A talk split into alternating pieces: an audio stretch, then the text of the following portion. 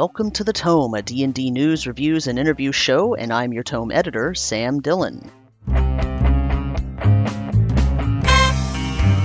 And today we are bringing you Season 2 of the World Tree Burns podcast, the official actual play 5th edition D&D podcast that takes place in the Kobold Press setting Midgard. We hope you enjoy this season and without further ado, let's see what Dan Dillon has in store for his players. Look, mate, three generations ago, my ancestors forged the great blade Skull Splitter.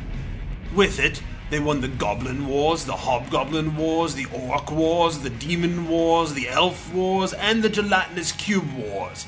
And that one doesn't even make sense because they don't have skulls. Now, all these years later, the legend of the Great Skull Splitter grows. Offering dice to help you create your own legends, Skull Splitter Dice makes the highest quality dice, beautiful dice of both plastic and metal. Want to roll bones that look like bones? Or just something with enough heft to split the skulls of your enemies, Skull Splitter Dice has that and more. Check them out now at skullsplitterdice.com slash tome show and use the coupon code tome show with all little letters and get 15% off. Now get out there, split some skulls, and build some legends.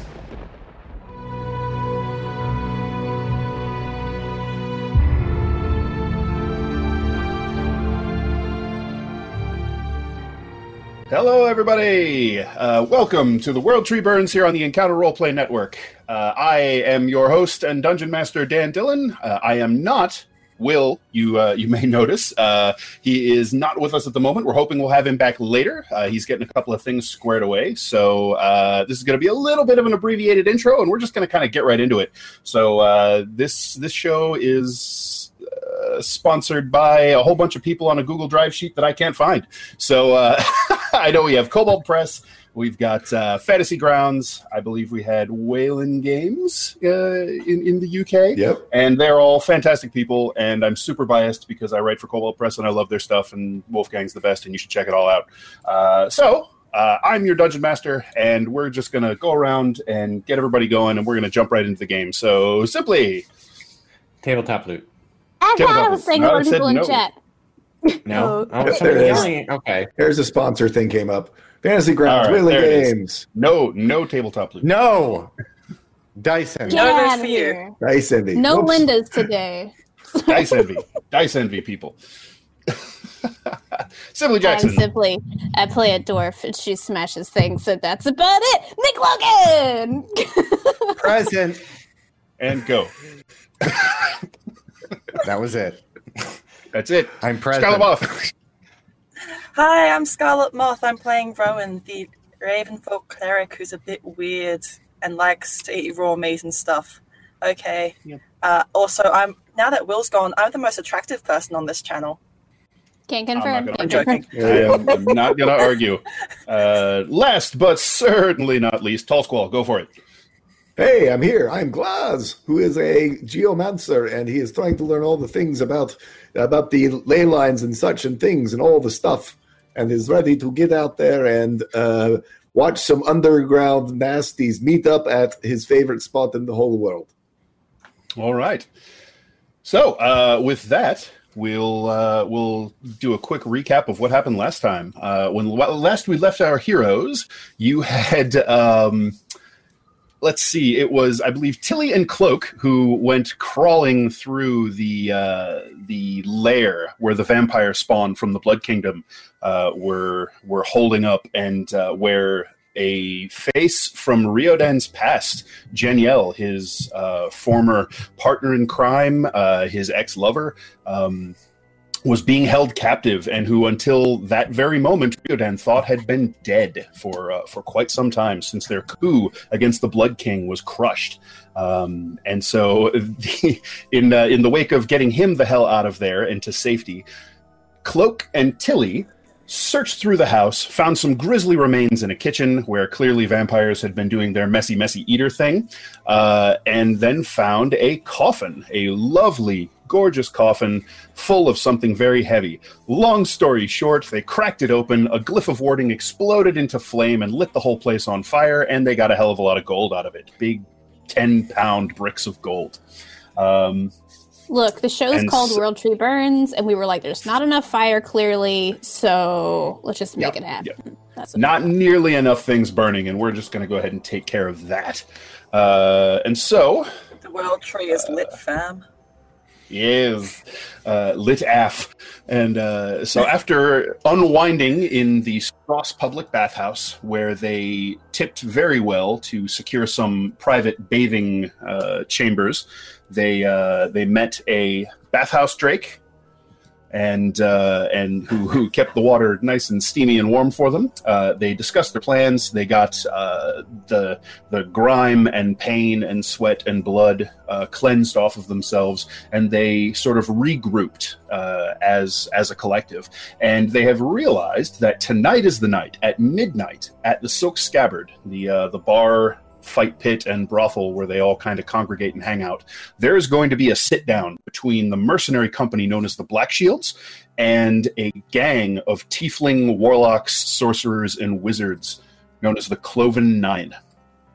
Not exclusively tieflings, but they're uh, they're well known for their their infernal blood, uh, and so there's been some bad blood between those two organizations. Something about one of their people was killed in the cartways, and there was infernal script carved into his forehead. It was all a little muddy, and that just sort of created tensions between the two groups from there. That's been festering and growing a little bit over the months as time has gone on. So, uh, our heroes have negotiated a discussion and hopefully the brokering of a truce between these two people before it erupts into anything super serious, like, you know, demon fights in the streets and shit. So, uh, that will be happening this evening at midnight. Until then, you guys have about seven hours. Uh, worth of time to get yourselves together, make any preparations you wanted to do, and just be ready to be there if you want to. I mean, you guys could just wash your hands of the whole thing and check in the next day if you want. Uh, Cloak. Is there homeless people in this town? Oh, sure. Yeah, there are uh, there are the destitute and and downtrodden. Um, you're going to find a lot of them in the lower Zobeck and Ashmill uh, district. Um, You can find people begging uh, near some of the more richer, affluent areas. Although the Watch does a pretty good job at keeping them kind of away from the really richer portions of town. So you're not going to find too much in the way of begging and homelessness in Upper Zobeck or um, the Citadel district. Um, nor would you find it so much in the Gear or Temple district. Okay. Yeah. Just um I don't know if anyone else has some stuff I want they want to do. Uh please let me go ahead with me.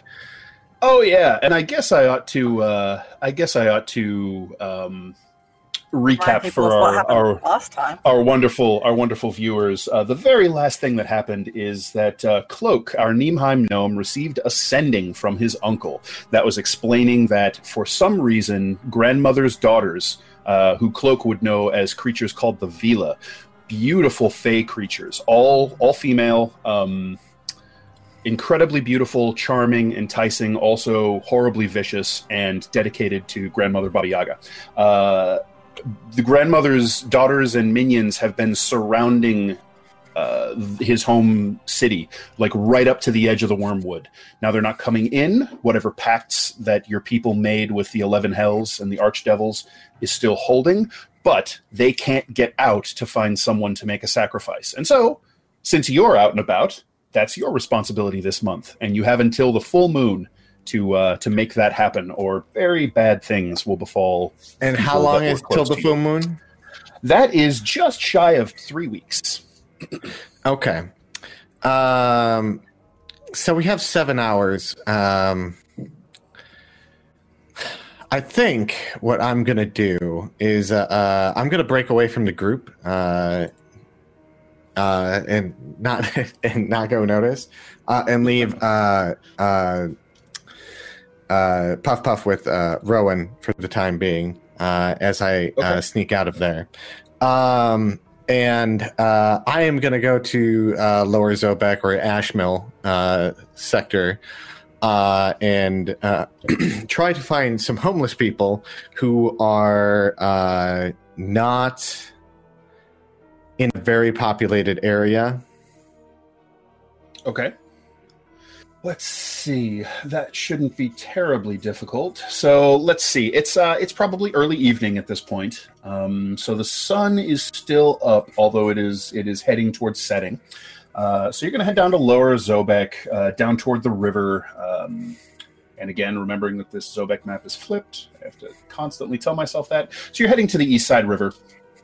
Uh, and you, yeah, what are you looking for in particular? Just anybody loitering about? Um, Uh, someone who looks like they're uh, desperate for money.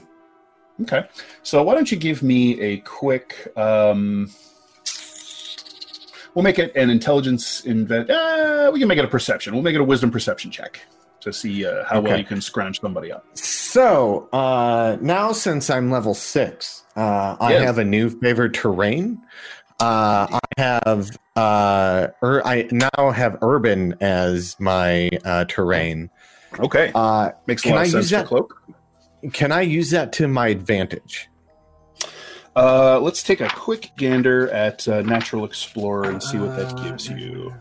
I'm pretty uh, sure what your Your group can't be lost by magical means. You won't Right. be in danger in activity travel, blah, blah, blah. If you're traveling alone, you can move stealthily at a normal pace. Mhm. Um, when you forage, okay. Uh, while tracking other creatures, you also learn the exact number of sizes, blah, blah, blah. Okay.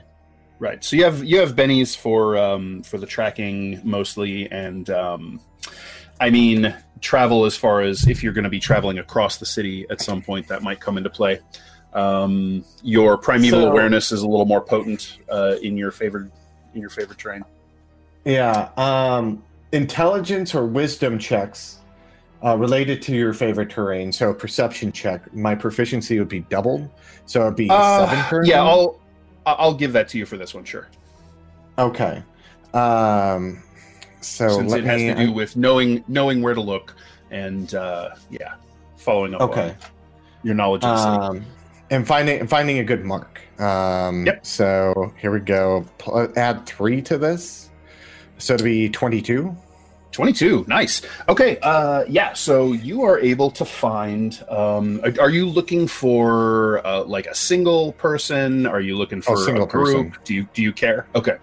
All right so you find a um a young dwarf who is just sort of uh, like hunkered alone in an alleyway. There's um like like on the stoop of a back door of uh, of Mhm. a largish largish building and taking a glance at the building it looks like it's probably tenements uh, and he is just sort of camped out on the stoop there and it looks like he's managed to scrounge or steal some food that he's kind of wolfing down by himself.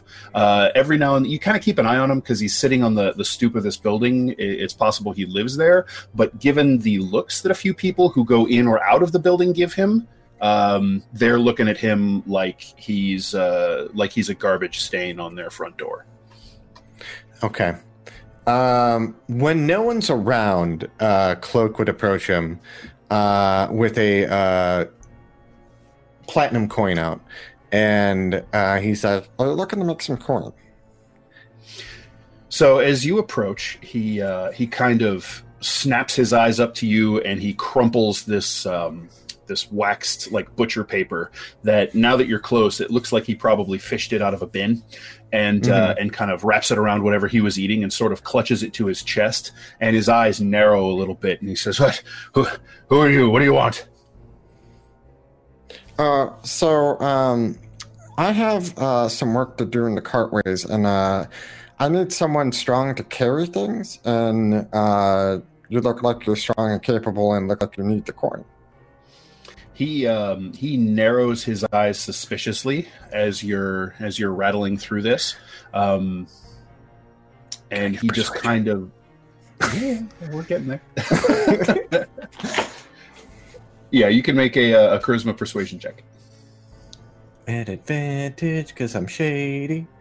Mhm. Um. All right. Here we go. Uh, twelve. 12.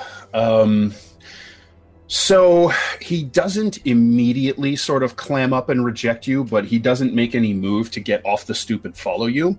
He kind of Mhm. eyes you up and down a little bit, and he says, uh, I don't see many gnomes, not outside the ones that say they come from the shadow. Are you from the shadow? Huh? No. Did it look like I come from a shadow? he kind of he squints and leans forward his beard is um it's not very well kept it looks like it was pulled into a braid probably a month ago at this point and really hasn't been uh been washed or maintained very well a lot of his whiskers are broken and kind of sticking out um and there's a little uh, kind of cracked leather strap holding his braid together, and uh, it's starting to it's starting to fail. Um, he kind of glares into you for a moment, and his eyes have this sort of uh, yellowish cast to what would usually be a white. Um, Mm-hmm. and he says, "How much money you paying, huh?" Well, there's one platinum here. Uh, so did you pull out a platinum piece and flash? it Oh yeah. I, I I had that. I had that. I was like, Oh, oh, oh, oh, and I had sorry. a platinum piece I- out. I missed that you were you were flashing a platinum piece. Uh, Oh, I'm face. flashing a platinum So piece. he uh, so he um he reaches out for the coin. I flip it to him. I was like, come on, let's go. So you flip it, and he kind of startles and like swats at it, drops his food in the uh, the kind of like a little nasty standing puddle in the the cobbles that haven't been well maintained in a while, and there's a little bit of a sinkhole where the the kind of runoff has gathered from the alleyway. He manages to grab the coin and he just clutches it to his chest. He looks at it and looks at you back down to the coin, and that just kind of goes on for an uncomfortable minute or so. And he finally takes it and like sniffs the coin and tucks it back into a pocket and stands up and looks around. He says, "Ah, "All right, you want you want me to carry something? Okay, let's let's go." All right, and then uh, bring him down to the cartways. Okay, you take him down And to the cartways. He plan- Uh, my plan in the cartways is uh, I'm going to take him deep into the cartways. Okay. Uh, and um, I'm trying to think what means I have to knock someone out. I mean, The hilt of my sword. yeah, yeah. Uh, so basically, what I would do um, is uh, I would disappear from his view uh, and get to a point where I know that I can get behind him and fucking uh, hilt smash him, uh, hilt punch him uh, in the back of his head to knock him out, uh, and then uh, begin the ritual. So are you taking him anywhere in particular, or just like a deep, dark? Deep, deep in the dark. Uh, yeah, deep in the dark, and where no one can really hear us, uh, but also staying alert to other things out and about. Okay. Um, go ahead and make me a wisdom perception check, and I'll go ahead and give you double your proficiency bonus on this one as well. To kind of, Okay. uh, sorry, we'll make it a survival check. Okay. Well, uh, that would That's all right. also be a plus four uh, pl- with the three. So it'd be 20, dirty 20. Okay, dirty twenty, nice. Uh, all right, so you're able to navigate the um, the semi-familiar at this point tunnels of the cartways beneath Lower Zobeck. You've spent a fair bit of time exploring these particular tunnels, so you're able to find your way Mhm. around and retrace your steps on a few of those uh, passageways that you've explored before. And you are in a series of what looks like uh, crumbling old. It basically looks like a church or temple undercroft at this point. Um, like maybe a sub basement of a sub basement that was sort of sealed off and forgotten. Um, there are burial niches in the walls that hold little except for some bits of stone rubble that have crumbled off of the masonry and dust. If there were any bodies here at one point, uh, they've either been picked apart by rats and scavengers and scattered, or they were moved and interred somewhere else. Um, So he's uh, following along with you. He doesn't really seem um, terribly uh, discomforted by the darkness. He seems to, you know, adjust to it just fine. Um, given his uh, his natural dark vision and all of that, uh, and he kind of mutters quietly to himself. Whisper. You catch like faint snatches of him whispering to himself uh, over the course of time as you lead him through the through the cartways, and so you end up in this old, basically like what looks like a crumbling temple crypt. Um, Mhm. there is a set of stairs that goes up about three steps and then stops at a solid stone masonry wall that was built in the stairway. hmm And so he Uh, uh, he comes in and just starts kind of looking around, uh, and he doesn't really say anything to you, and you can hear him sort of muttering, "Where's I gotta find something to move. Uh, where is it? Where is it?" And then he trails off into kind of grumbling in Dwarvish. Uh, and Mhm. as he does so, he heads over to the center of the room where there is a low marble uh, stone bier um, which it doesn't look like it was an altar necessarily, but maybe it was a slab where if someone were going to be interred down here, if there would be funeral services, the body might be laid out on uh, on this this place. hmm And he's sort of like looking around it, and he kind of puts his hands on the dusty marble top and kind of leans over, looking at the other side, looking for whatever it is you want him to carry. Uh, at this point, like uh, I want to stealth up and just hit him in the back of the head using my uh, uh, primal warrior, or um, not primal warrior. What is that? Um, planar warrior. Planar warrior. Oh wow. Okay. Yeah. All right. Uh, using so, it as um, non-lethal damage to the back of the head. Go ahead and go ahead and make me a dexterity stealth check. We'll see how silently you can creep up on him. All right. Oh, boy. Pretty sneakily.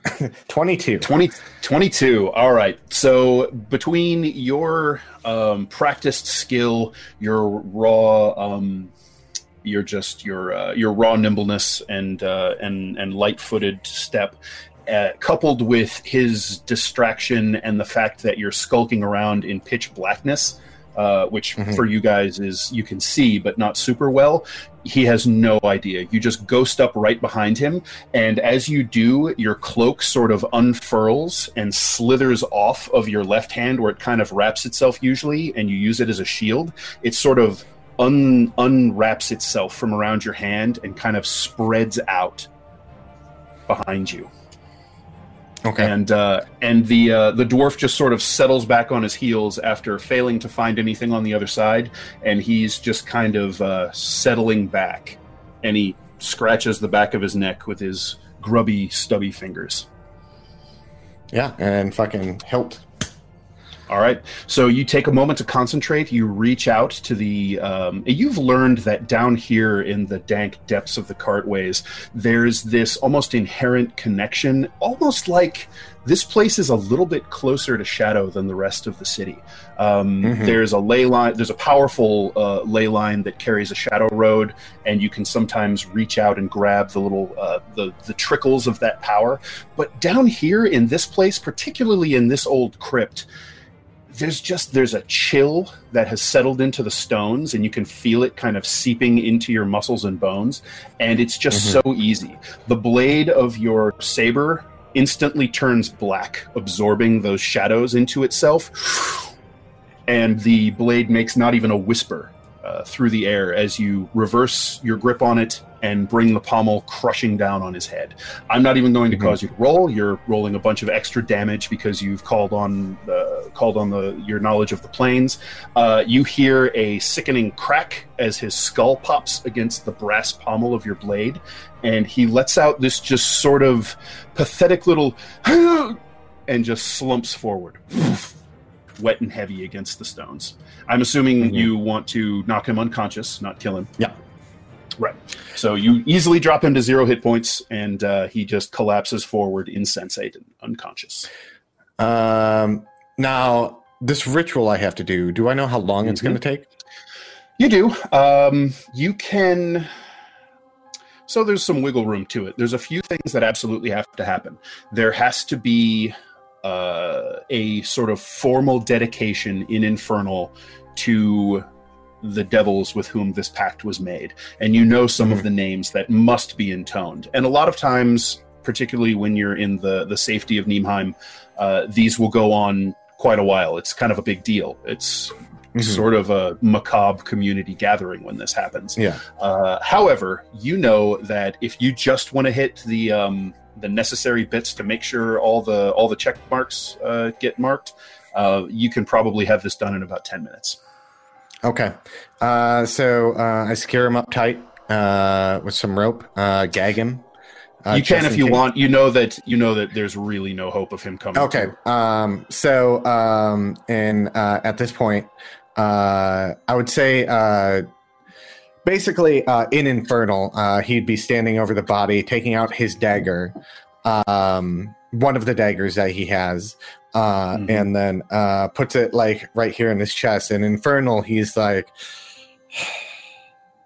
for the Pact of Janus Guard, I make, I, I solidify our contract with and say the names because I don't know them. Sure, that's fine.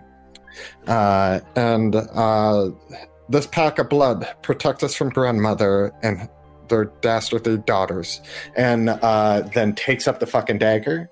Uh, and uh, begins to plunge it uh, as uh, he uh, completes his sacrifice uh, in this ritual um, on this uh, on this uh, being.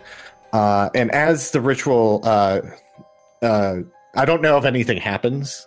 If there's like, they're like, congratulations, you just sacrificed someone, or like, So, uh, Um, so you know that a few things you had to do is there were a few infernal um, symbols that you had to prepare around the body, which was easily Yeah. enough done. You used some charcoal from your pouch and you marked them Mhm. on the marble uh, at the head and foot of the uh, of the sacrifice, and you hold up the dagger, you intone the words, you call out each of the names, and as you say each of the names in those guttural clipped tones of the infernal tongue, you can just hear each of the names. The sound of your voice becomes almost the most real thing in existence as you say each of them. It's almost Mhm. like there's this inaudible bell note on each one, and you say uh, a total of 11 names, and you just run Mhm. through them one after the other. You've known them your entire life, and each time there's that that it's the feeling of a bell strike, but you don't actually hear anything, and you punctuate that by driving the blade down into this uh, into this poor figure's heart, uh, lying prostrate before you. There's a crack of bone as your blade slices through his sternum. His back arches, his eyes flutter open, and blood gushes from his throat and out of his mouth, and his eyes go black and the sound of the blade striking into his heart creates a twelfth and final silent bell note. He stays arched up on the back of his skull and on his, on his heels, supporting his weight for probably a full five seconds, and you can just see something drain out of him. You've seen people die on your blade before, and there's always something a little terrible about it, even though you may become Mhm. calloused and inured to it. This is different and you've seen a few of these rituals performed before and it's always the same. It's like you can see everything that this person was pour down into the stone and you can smell this very uh, thick hot heady blast of sulfur and then it's gone. The body relaxes and collapses silently on the stone. Uh, the smell lingers for a breath or two and then fades completely and you look down and this figure you've seen dead bodies before again but this one just seems empty in a way that most corpses don't uh, a lot of times Yeah. they look somehow like it's just a just a person in repose sleeping this one uh, you look at it and there's a little bit of a chill in your spine it's it's very clear that something more has happened Yeah. Um, and at this point, when the ritual ends, Cloak stands up uh, and then goes uh, into his where he hid the, the platinum piece and takes it out, uh, and then holds it in his hand, uh, and then looks at the body and goes, "The price is paid," and then flips it to where it lands on his chest, and uh, the shadows envelop Cloak uh, as he's no longer standing by the body. okay And that's that's Done the end of that scene. yes indeed all right Uh, I have a question. yes What the fuck? Mm. I'm uh I am a little curious how many of the players have checked out Niemheim and what its deal is. I mean, I know, What is I know, a Tall fuck? Squall knows. Yeah, I, I know a lot about Niemheim, uh, and uh, basically, uh, if you you want the TLDR, the first episode we went over this, but Cloak, um, his backstory is that so Niemheim has to make a sacrifice uh, to appease the devils to protect him from grandmother, which is a deal that uh, went sour 200 years ago between the gnomes and uh, Baba Yaga.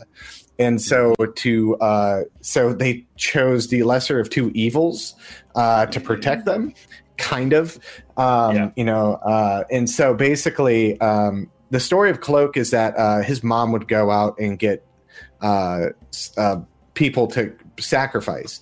Uh, but one day uh, he's waiting for her to come back, and uh, she was being chased by this knight in all black and on this like really wicked looking horse. Uh, and she ends up getting attacked uh, and dying. Well, uh, his dad, they, they were able to get in the forest, and as soon as that happened, the, the rider went away because he couldn't see her anymore. Because that, that forest line really makes him disappear.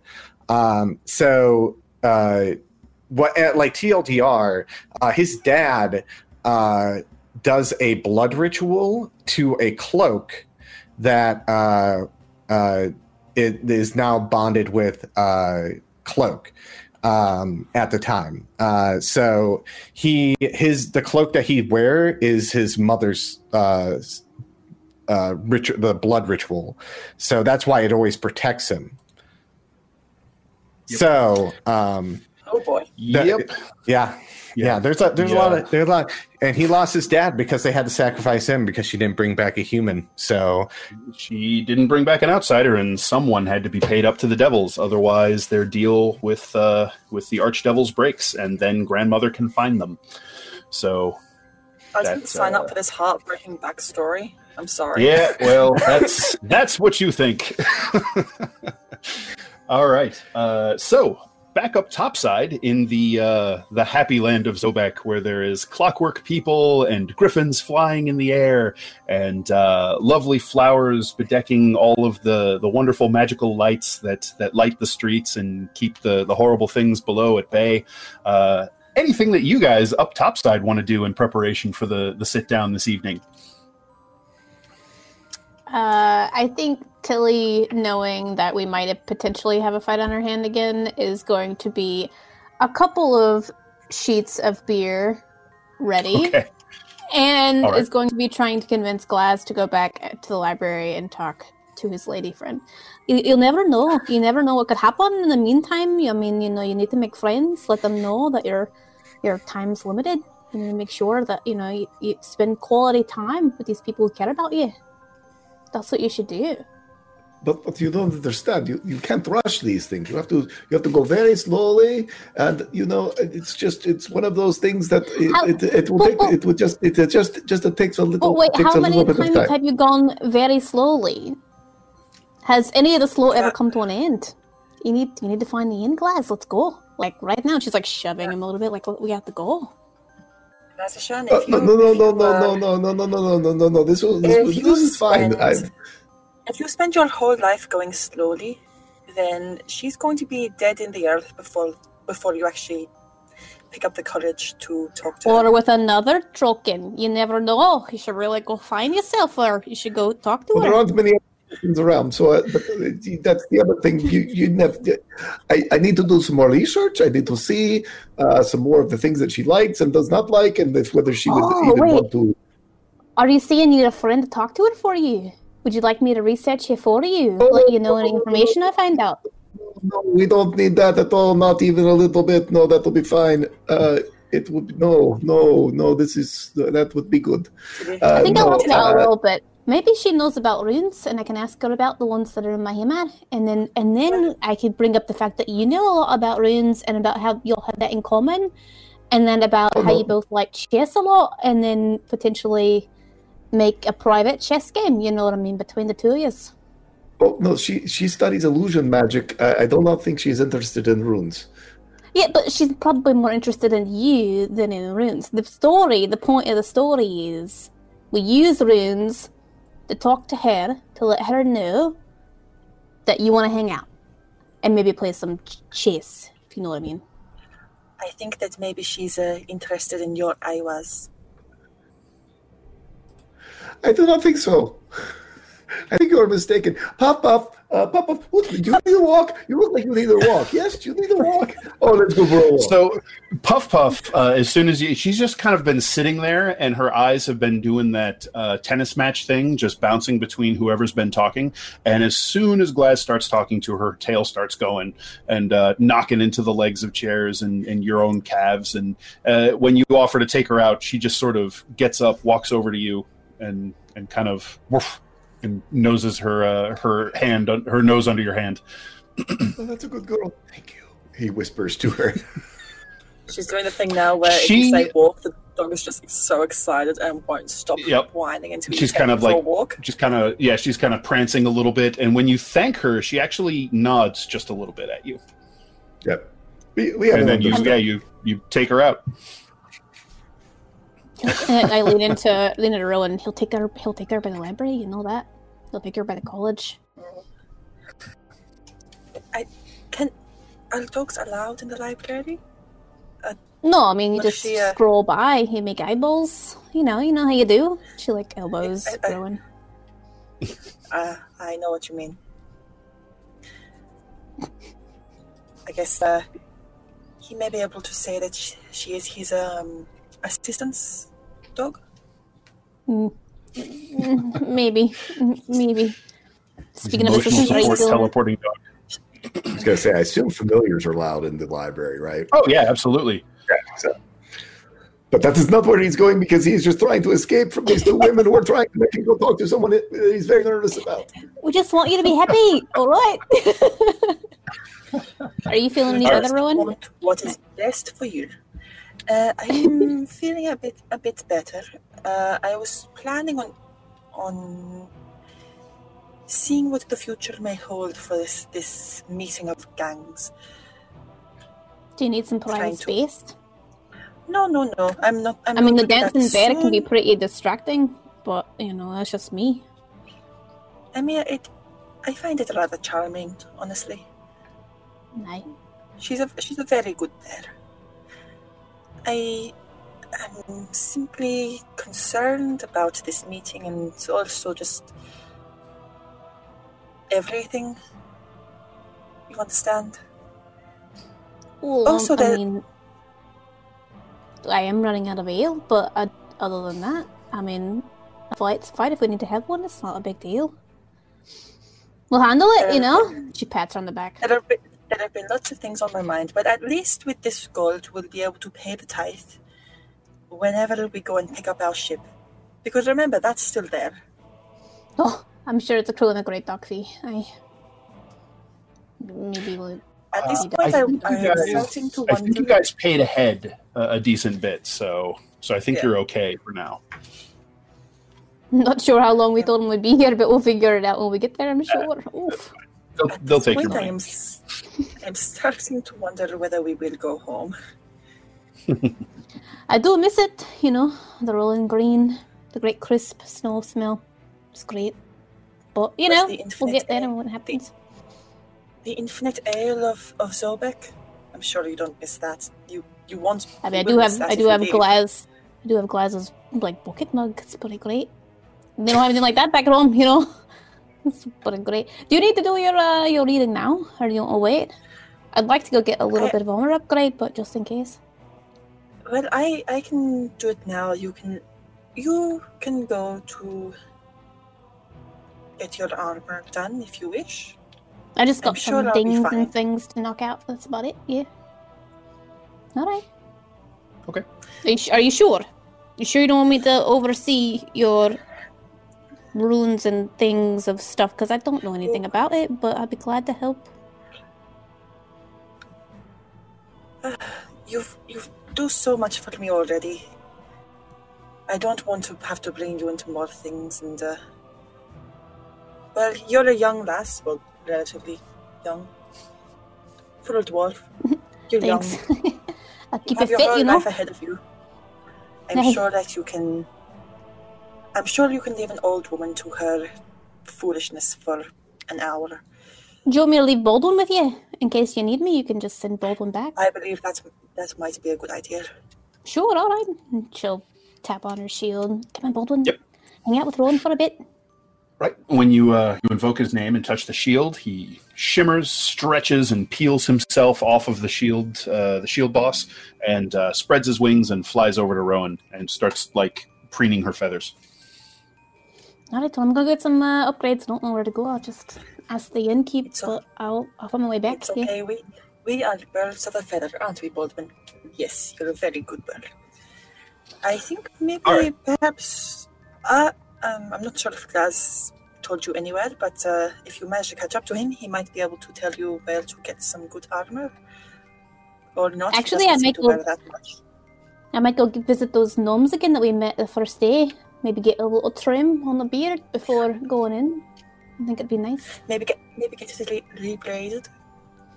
Yeah, they had like those nice fancy oils and things. They were really lovely. Uh, as far as armor goes, you might recall that uh, Riodan has a gorgeous suit of obviously dwarven forged um, plate armor, and uh, you did see a maker's mark on it. And he mentioned this that there was a smith that they know and are friendly with that made it. Okay, sure. I'm sure she won't mind roaming around randomly eating meat from market off the street before she Sure. realizes that and then goes to find Riordan.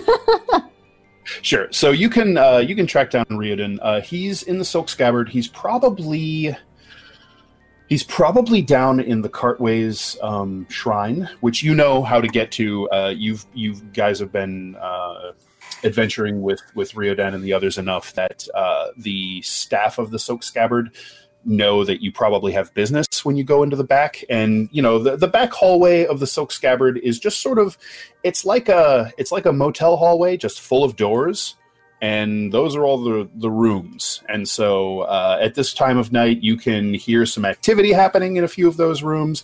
You hear music coming from one of them. Sounds like somebody's playing a violin. You hear uh, some uh, some laughter coming from another uh, as well as all wonderful sundry sounds that you would expect to hear in a house of pleasure.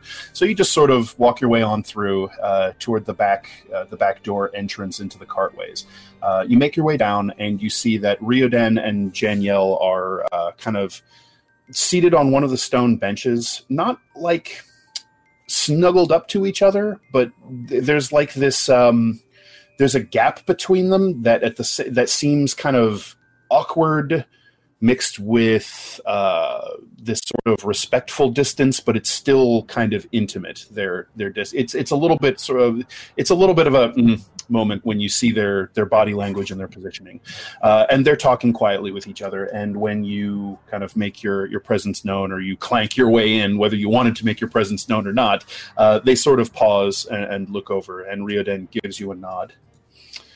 Ah, Tilly. I, I can't hear you very much over all the music and stuff. Do you mind if I take a seat with you? No, not at all, not at all. That's fine. In here. Oh, jeez. Anyways, uh, and she'll sit They're on the bench. she'll sit on the bench next to them, essentially trying to squish them in a bit closer together. Okay. so uh, as you do that, they kind of adjust a little, uh, and you know you settle in. So, what is it I can do for you? I don't want to take too, too much of your time, but uh, I don't know if you've noticed, but this has gotten a little bit raggedy tear, you know, a little dents and dings, but I, I don't know how much it's going to hold up further. I did notice that you had a beautifully forged set of armor that you said was the dwarven forged, but I didn't know if you knew where it came from or if you could give me that information. Oh, of course, darling. Uh, absolutely, I know where it came from. It came from a wonderful smith. Uh, her name is Paula, I believe. Paula Everforge. And she has uh, a smithy in the Gear District, and I know she also has a stall where she sells her armor in the Market District as well. You could probably find her there before sundown. She'll probably be packing up soon, unless I've lost track of time. Until you. Aye, alright, and she'll pat him on the back, exceeding to get out quickly just in case she misses her. Probably takes a pinch of whatever food they have on the table and chunks it. Thanks, see you later. All right. He just sort of waves over his shoulder. Yes, yes, very good. And then they kind of go back to talking as you you make your way out. So, uh, armed with that knowledge, you can head uh, south uh, along the streets toward the main market square. Um, it's not too far from the Silk Scabbard, so at a at a decent pace, you can probably get there before most of the merchants are done closing up. You can see that they're definitely headed that way. The sun is sinking down toward the buildings in the west, and uh, most of the merchants are you know packing their wares up covering uh, covering things uh, gathering things into crates to uh, take them back to where they store them for the night and, and locking their little stalls and, and show counters up. Uh, you spend some time picking your way through um, trying not to get distracted by the uh, the food carts that are that are trying to sell off the last of their bits for dinner uh, as some of the hungry merchants are, uh, are finding themselves free of customers finally. Uh, and you make your way over to a sturdy wooden counter that is just covered with various pieces of steel and iron armor. Uh, you see there is a dwarf woman there. She has sort of auburn hair pulled back into what's almost like a French braid.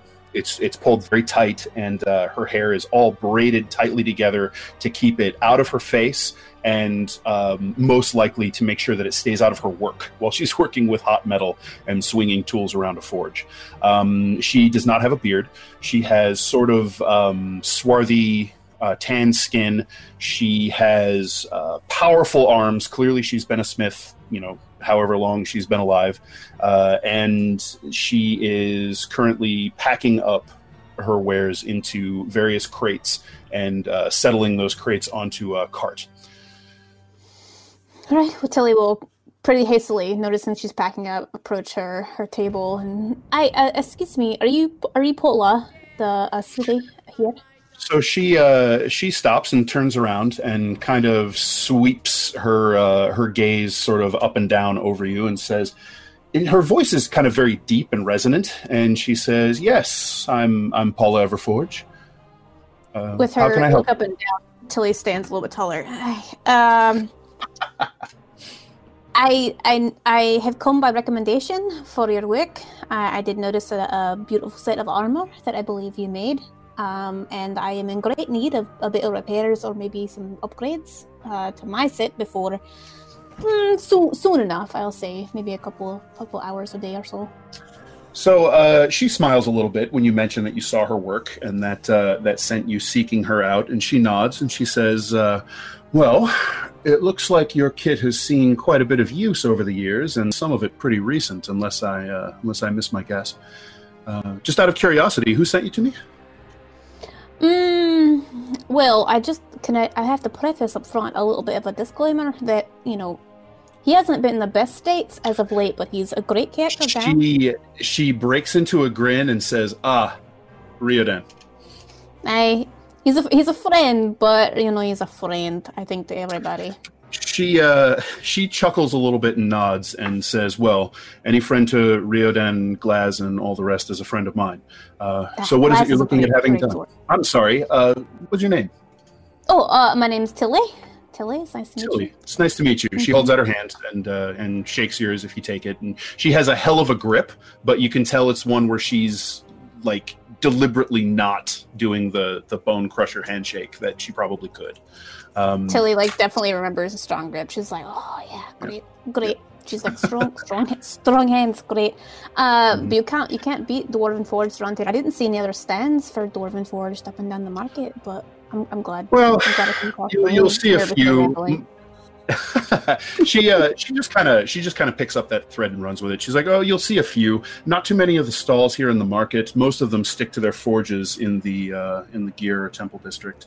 Um, the uh, the Temple of Volund in particular. That's where you'll find most of the cantonal smiths who come down to Zobeck. But uh, what is it that I can help you with? Are you looking for repairs? Are you looking for replacements? Uh, I mean, frankly, I most importantly, I've got a shield that needs probably a little bit of repairs here and there. I use it quite quite a bit if you're able to handle that. But other than that, the lining under my pauldrons and various pieces are is very worn thin over the travel and time. It'd be nice to So replace she, the uh, padding. as as you start to talk about him, she comes over and she just kind of like reaches into the collar of your armor, pulls the the breastplate over a little bit, wrenches the the pauldron up, and starts taking a look, and just sort of nods and mm-hmm as you're uh, as you're describing things. She uh, Aye, she aye, lets it down and aye, then kind of like claps you on the shoulder with this clang, and she says, "All right, I, I think we can probably take care of you, no problem." Um, she looks around and says, "Tell you what, uh, why don't you come with me back to my forge, and I can get most of that figured out pretty quickly tonight. If you need any metal work, I'll have to keep the pieces." Um, but uh, she says, "For you, I can make it a priority." Oh, th- thank you. I didn't. I mean, I didn't know I made that much of an impression, but I got a good handshake, so I know that goes a long way where I'm from. So She uh, she she chuckles a little bit and says, "Well, make yourself useful. Toss some of these up on the cart, and we'll uh, we'll get you taken care of." And of course, Tilly does it with absolutely Sure. no problem. Very little grace, but exponentially so, tossing things Sure. just on the back of the cart. Yep. So in short order, you and Paula get her stuff loaded up onto the cart, uh, and she then hires a. Uh, uh, she basically hires uh, one of the the sort of porters in the area to hook up a mule to the cart, and basically rents the mule to to pull this thing uh, up to the gear district. So it takes a, a you have to kind of go across town to get to her forge, uh, and in the gear district, uh, there are mostly things like. Um, you know the the gear grinders and uh, this is this is where a lot of the clockworking is is handled in Zobeck. There aren't too many smithies here, but uh, as she said, it looks like there are a fair few dwarves who set up shop up here. Um, she leads you to her place, which is a sort of low two story, but the second story is very kind of squat uh, stone building with a, a slate out in front that that marks it as the Everforge Smith and uh, and she so she takes you inside, uh, parks the cart uh, in in around the back, and then says, "All right, off with the armor then." All right, And so she, uh, she comes over and uh, and assists since it's really difficult to uh, manage your own plate armor. So she starts helping How- with the straps and buckles and the like. How how how did you know uh, Raiden? Did you is it a, a a good a good bind of friendship, or was it one of those ones that we came across where it took a minute to latch on? she kind of she she gives this sort of wry grin and says, "Well, he uh, he found me in the marketplace looking to buy some uh, looking to buy some armor. I uh, gave him the benefit of the doubt, but I think I was right in my initial assessment that he didn't have nearly enough coin to afford what he what he'd ordered.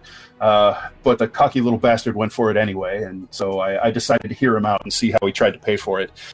uh, before he came to pick it up, I um, well, I was attacked and and kidnapped by uh, by, by kobolds. Uh, these were servants of a dragon, uh, and they they took me to uh, one of my family's ancestral holdings that we'd abandoned generations ago, uh, and actually Riodan and his friends slew the dragon and saved my life, if you can believe that. I mean, his friends are great. I can't believe that. I mean, I, I believe that they would stick out for you, but you know, Raiden a little rough on the edges. What? This is a, a dragon and kobolds, and you're eight. Mhm. No wonder your friendship's got close ties with him. Have you talked to him in a little while? Have you seen him lately? He's definitely. You know, I, I haven't seen much of him in the last few months. Uh, I know that he- they were involved in some unpleasantness, and there was, uh, well, they lost a friend. So, uh, as I understand it, that hit him pretty hard. As a friend who was a little bit more like family to Riodan. I. That's what I heard. And as she's like pulling breastplate off, she's like making sure her beard's still in order and stuff like that. I, Yep, but so I- you know, As you pull the pieces off, she kind of takes them over to the workbench and starts laying them out and kind of inspecting them. You never know. I mean, I tried to talk to him when I first met him and tell him that at least his friend fought bravely, as far as I understand and stuff. But it really tore into him. I don't know if you've seen him since, but as you mentioned, you probably haven't. He went through a hard spot, so you probably you probably should say hey to him again if you if you see him, or just come by sometime. I know he's still at the Silk Scabbard, but I don't know if you go by there often. She uh, she smiles and she says, "I haven't, but uh, I think you're right. I suppose I ought to. Uh, I owe him that much at least." I mean, you never know. His friends are great. He and I are friends now, so we'd always love seeing you around. So She uh, she says his, his friends are great. A little strange. Um, I've done some work for Glaz. He's an interesting one. Mm, Glaz. He's um. I'm working on that guy. I. I'm working on it. Well- you know what I mean. Depending on what you're trying to do, you might have your work cut out for him. I've also done some work He's for tough. Cloak. That uh, that mask of his. That was my work. And you, That's yeah, the, the dragon scale with the bear teeth. Yeah. It's beautifully crafted. Thank you. I'm, I'm rather proud of it. Uh, so she starts looking through your armor, and uh, she can repa- replace a lot of the, if you have worn fittings or whatever, she can replace a lot of that basically as you guys are talking. Um, if you want to have things like dents worked out of it, she's going to have to keep those. And uh, she takes a look at them, and she glances up at you, and she says, If you can let me keep these pieces overnight, I can have them ready for you in the morning. Um, or whatever timeline works for you. I don't suppose you'll Mm. need your armor tonight. And she kind of Mm. And uh, Dan, can you correct me on how much time we have for and what time of day it is for tonight? At this point, you've probably got about four hours left. Mm, well, I, you'll have to forgive me. I'm not from around here, so it's hard for me to give up my positions overnight. But what I can do is come back and see you fast and early in the morning if you if you if you're available. She uh, she purses her lips and nods and says, "All right, uh, first thing tomorrow then." Sure, that'd be great. And then right, I'll Tilly pulls out and I'll be waiting. Tilly pull out a platinum piece just for like a thanks to be like Okay. She just to uh, reserve she, my spot for tomorrow to make sure that it'll go and get fast in. she grabs that and says, "Well, that's probably a little much, but all right, we'll hang on to it for now and see how it goes." And she kind of Okay. tucks it into a into a pouch at her belt and says, "Well then, uh, see you first thing in the morning." You will. You want me to bring you anything? I have to make a long walk all the way over here. I can pick up something on the way. I mean, if you want to bring some breakfast, I certainly wouldn't say no. No problem. I love breakfast. All right. And she like happily starts to trudge out the door. Thank you. Thank you very much. It's nice to meet you. I'll tell Raiden you send your wishes, your best luck and wishes and stuff. Please do. See you tomorrow, Tilly. All right. Tilly's just like a blush as we leave.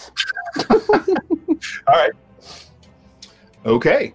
So, uh, Glaz, did you have anything specific you want to do, or you, were you just doing a, a, a turn around the block to, to buy yourself some time? doing- mainly doing a turn around the block. Um, as far as um, I think, uh, yeah, his plan right now. I mean, because yeah, I was I was looking at something, and I think it's it's something we'll need to discuss later of whether I had a chance to research it during our other downtime. Um, but uh, yeah, no, he's basically just out and about, and finally, when he's sort of away from the pressure of uh, Tilly and Rowan, he just is sort of, um, you know, he, he I think he sort of walks down uh, by because we are over at the docks, correct? So he probably does walk down through the Collegium district. He's probably at this point kind of avoiding the library because that's just he doesn't want to face that. But you know, uh, if there's any little you know book stop shops that he frequents or goes to, or some of his friends, he might even hop into the Hedgehog real quick just to uh, chat with the folks in there, see what people are up to. He's basically kind of killing time. Okay. Um, uh, he. Um, you know, he's So, one of those. He he like goes to these stores and asks for help just for someone to talk to. Oh, sure, no problem. All right, so you can do the do the loop on your your uh, your bookshops. You can stop in the Hedgehog, talk to the proprietor, a couple of people you know from the college there, no problem. Uh, if there was something you wanted to discuss about research, that's possible. You guys had a lot of time doing a lot of research, so if there was something specific you wanted to think about, uh, you can you can run that by me if you like, or we can do it later, however you want to do. Um, I want to know if page one fifty one in the in the creature codex is an option for me. I'll send you. I'll send you a Twitter Curiouser. Hmm. with the books I've been studying. If that is an option. Uh, Hmm. As I everyone else starts digging through to see what it is. Yeah, yeah, yeah. What is it? Do you mean Tome of Beasts, by the way? Um, we'll talk it later. We don't. It's not necessary Okay. for right now. Actually, yeah, I might. Have, I, oh, I've given you the wrong thing. Also, because of yeah, because I'm probably you're working off a hard copy and I'm working off a PDF. So, Got it. Got it. All right. Um, that but anyway, yeah. Is probably not within your reach at the moment. That's that's Okay. pretty serious. Pretty serious juju. Okay. Uh, okay, so you can just kill some time and uh, head. You're going to head back to the silk scabbard when it's closer to meeting time. Yes. Then I believe the only other thing we had outstanding, unless somebody's come up with something else, is Rowan. You wanted to cast the runes, right? Yes, she wants to augur Okay. to see, and maybe even Yes. more than that, to try and get some deeper insight into how this meeting is going to go and what they should be concerned about. Yeah. So what exactly are you casting for? As in, what am I casting, or what am I? Yeah. what What's, I what's the subject? Yeah. What's the subject of your casting? You know, like basically, what question are you asking? Is there unforeseen danger going to appear at the meeting tonight? Um. Okay. Why don't you go ahead and give me a wisdom check? You cast the bones. Okay. Uh, wisdom, anything else, or just straight wisdom? I think it's. I think it's just a wisdom check. Yeah. Okie dokie, let's hopefully see how this works. Well, not bad. Ooh, pretty good. 21. all right. So you cast the bones. You uh, you hold them in your hands. You go through your uh, your preparatory. You know, I say rituals. I mostly just mean your essentially your habit as you go through and prepare yourself. Um, you run through a few silent prayers to Wotan that he might lend you his sight. Uh, and you hold the bones in your claws, rolling them over your palms, feeling the uh, feeling the knuckle bones and their carved runes sort of clack together, uh, and then you cast them out onto the plate set on the table with a sort of tinny clatter. You look down at the pewter plate and you watch the the bones sort of scatter and spin and come to a stop, and you see uh, you see crossings of, of various things. You see blood in the dark that breeds resentment. And you can see that one wound heals while another is opened. And you see tyranny unending, poised to strike. She's just going to relay all of this to Baldwin since he is uh, since she doesn't have anyone else to talk to right now. He's there. All right. Well, I think that's. What do you think, Baldwin? Do you think that this this tyranny in the dark would be the Blood Kingdom?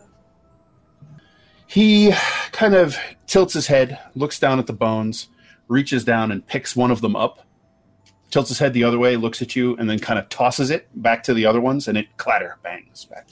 And he looks at it, looks at you again, and then just sort of ah. I know, I know. You're a very clever bird, but I don't, I don't think that you're quite as good a conversational partner as, uh, as the others. You're very cute, though. Which, which rune did he toss?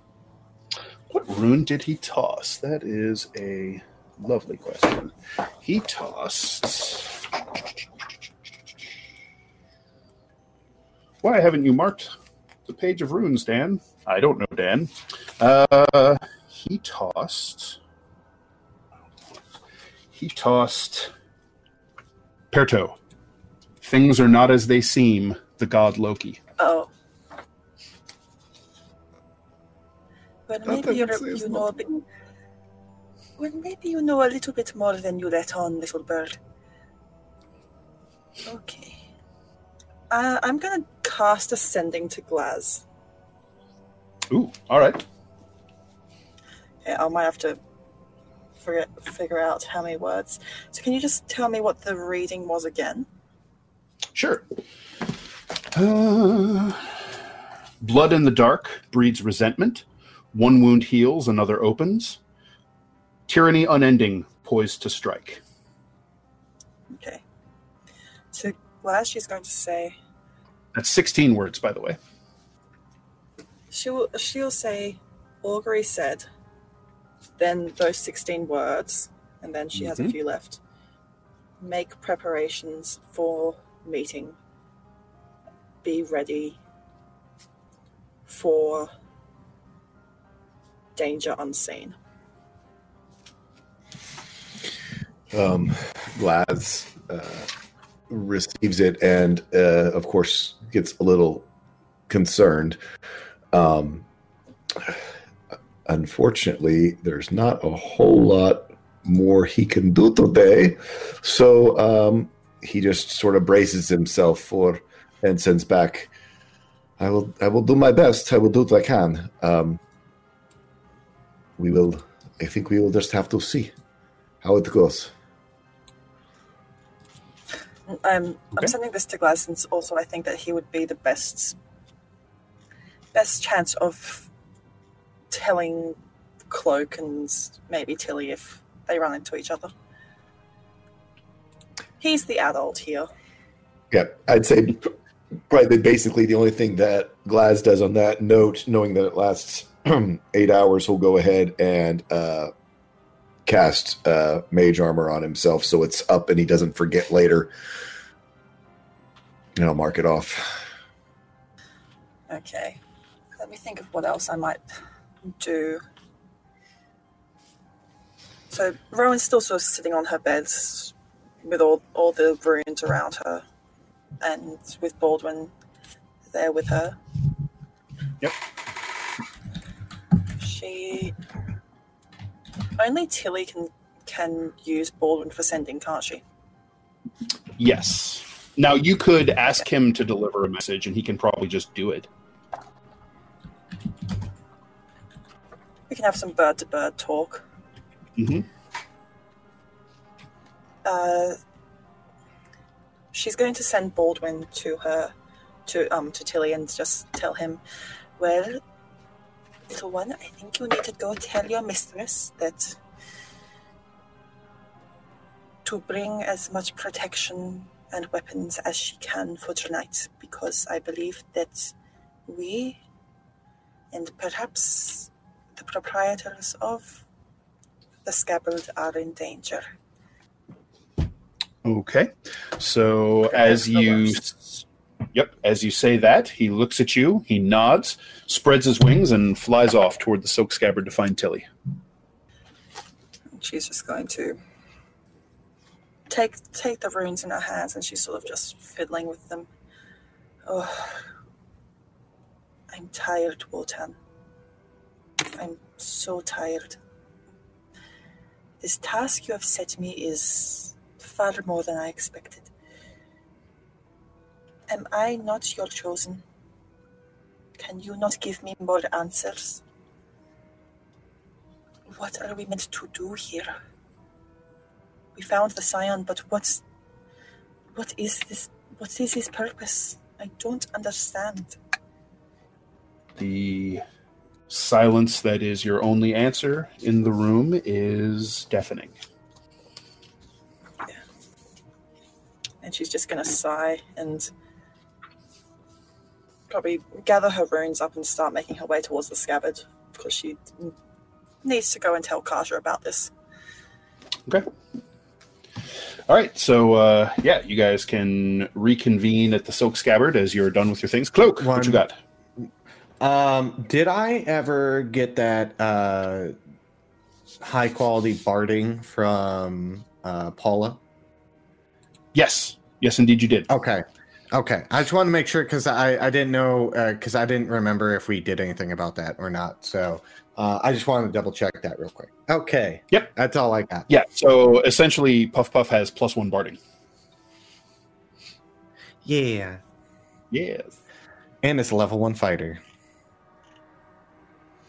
Oh, adorable puppy. yep. All right.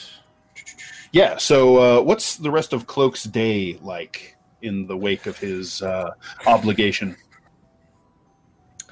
Um, so by the time I get done with it, I imagine it's like four hours left. I don't know. I don't know how much Yeah, time they're really. Okay. Um, We're kind of jumping around, so everybody's kind of just doing their stuff around about the same time. He would go uh, take the book from uh, that he got from the book fetish uh, and bring it back. Okay, return it. Yeah. Uh, did you read the whole thing, or just kind of done with it? done with it. Uh, after today, he's just like it. It uh, it all came washing back, and uh, Sure. he's just no. Okay, so uh, when you go to the book fetish, it is closed because it's still fairly early. Um, And you recall uh, Layla at one point mentioning that they open at sunset, so you can hang around for a little while, wait, or just kill some time, then come back after dark when the when the book fetish opens. Uh, either way, you go in, and Layla is not the one behind the counter. Uh, oh, uh, b- before that, uh, can I track down Puff Puff? Oh yeah, sure. Okay. Uh, and I would go get Puff Puff Yep, no problem. and have have her comfort me, and then Oh. um, Wait, wait, wait. So Glaz has Puff Puff. Okay, We hold on. Then. collect- Yes. so yeah, I would show up wherever you're at. I don't know where you're at right now. Well, I, that's what I'm saying. If you're tracking down Puff Puff, I mean, are you? Uh, that's right. I'm thinking you're a ranger. You're not a ranger, so it's not like you can just be like, "Hey, there's my beast."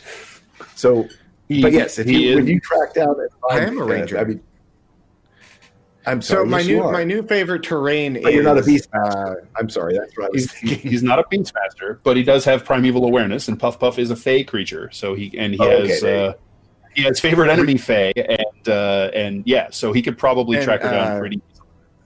uh, and favorite terrain urban. Yeah.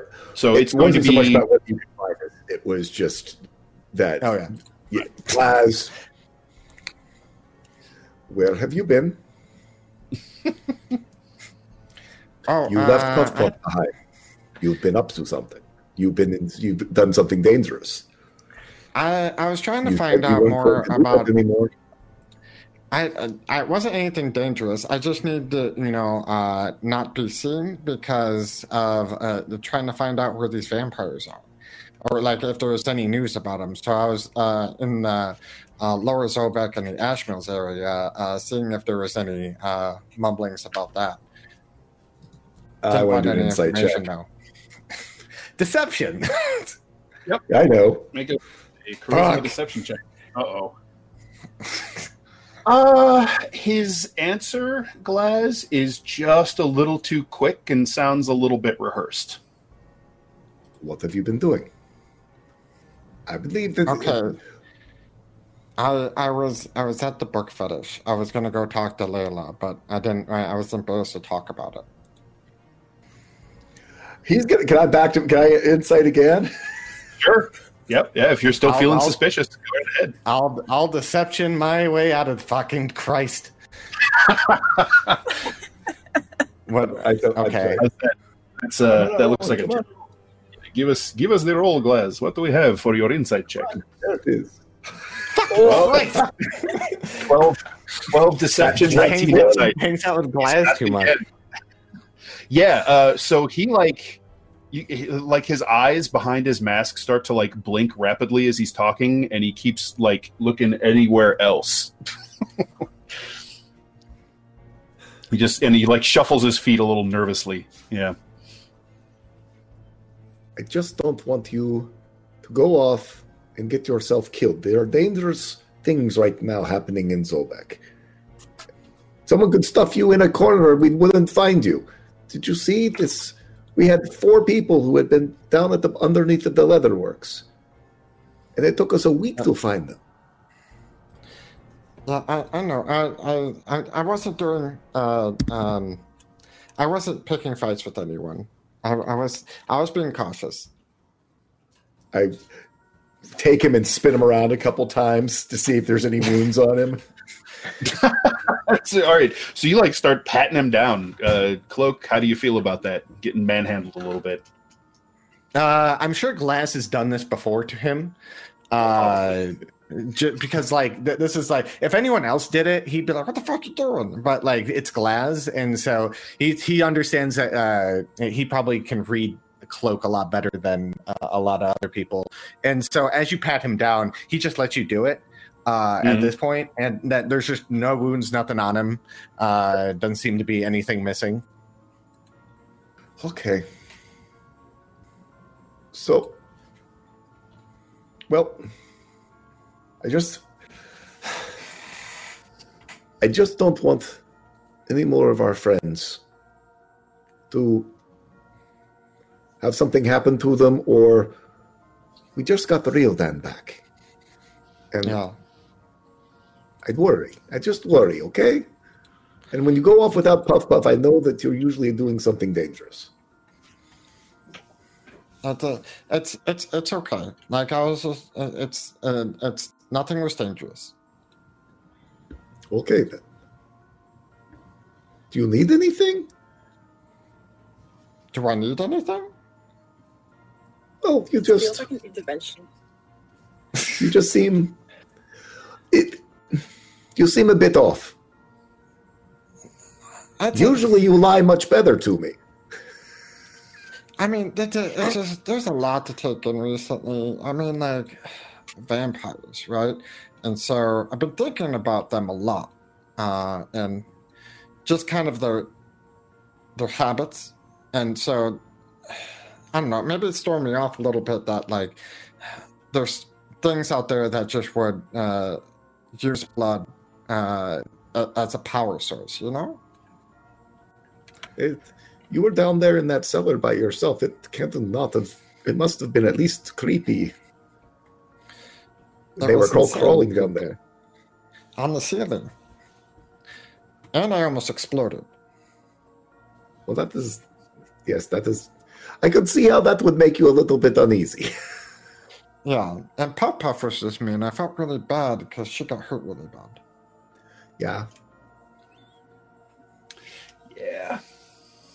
Okay. Well, then he pulls you out- did find he lots, pulls out lots a of gold. Puff I feel kind of guilty about it, though. No, it's evil. It's bad people's money that we're going to use for good purposes.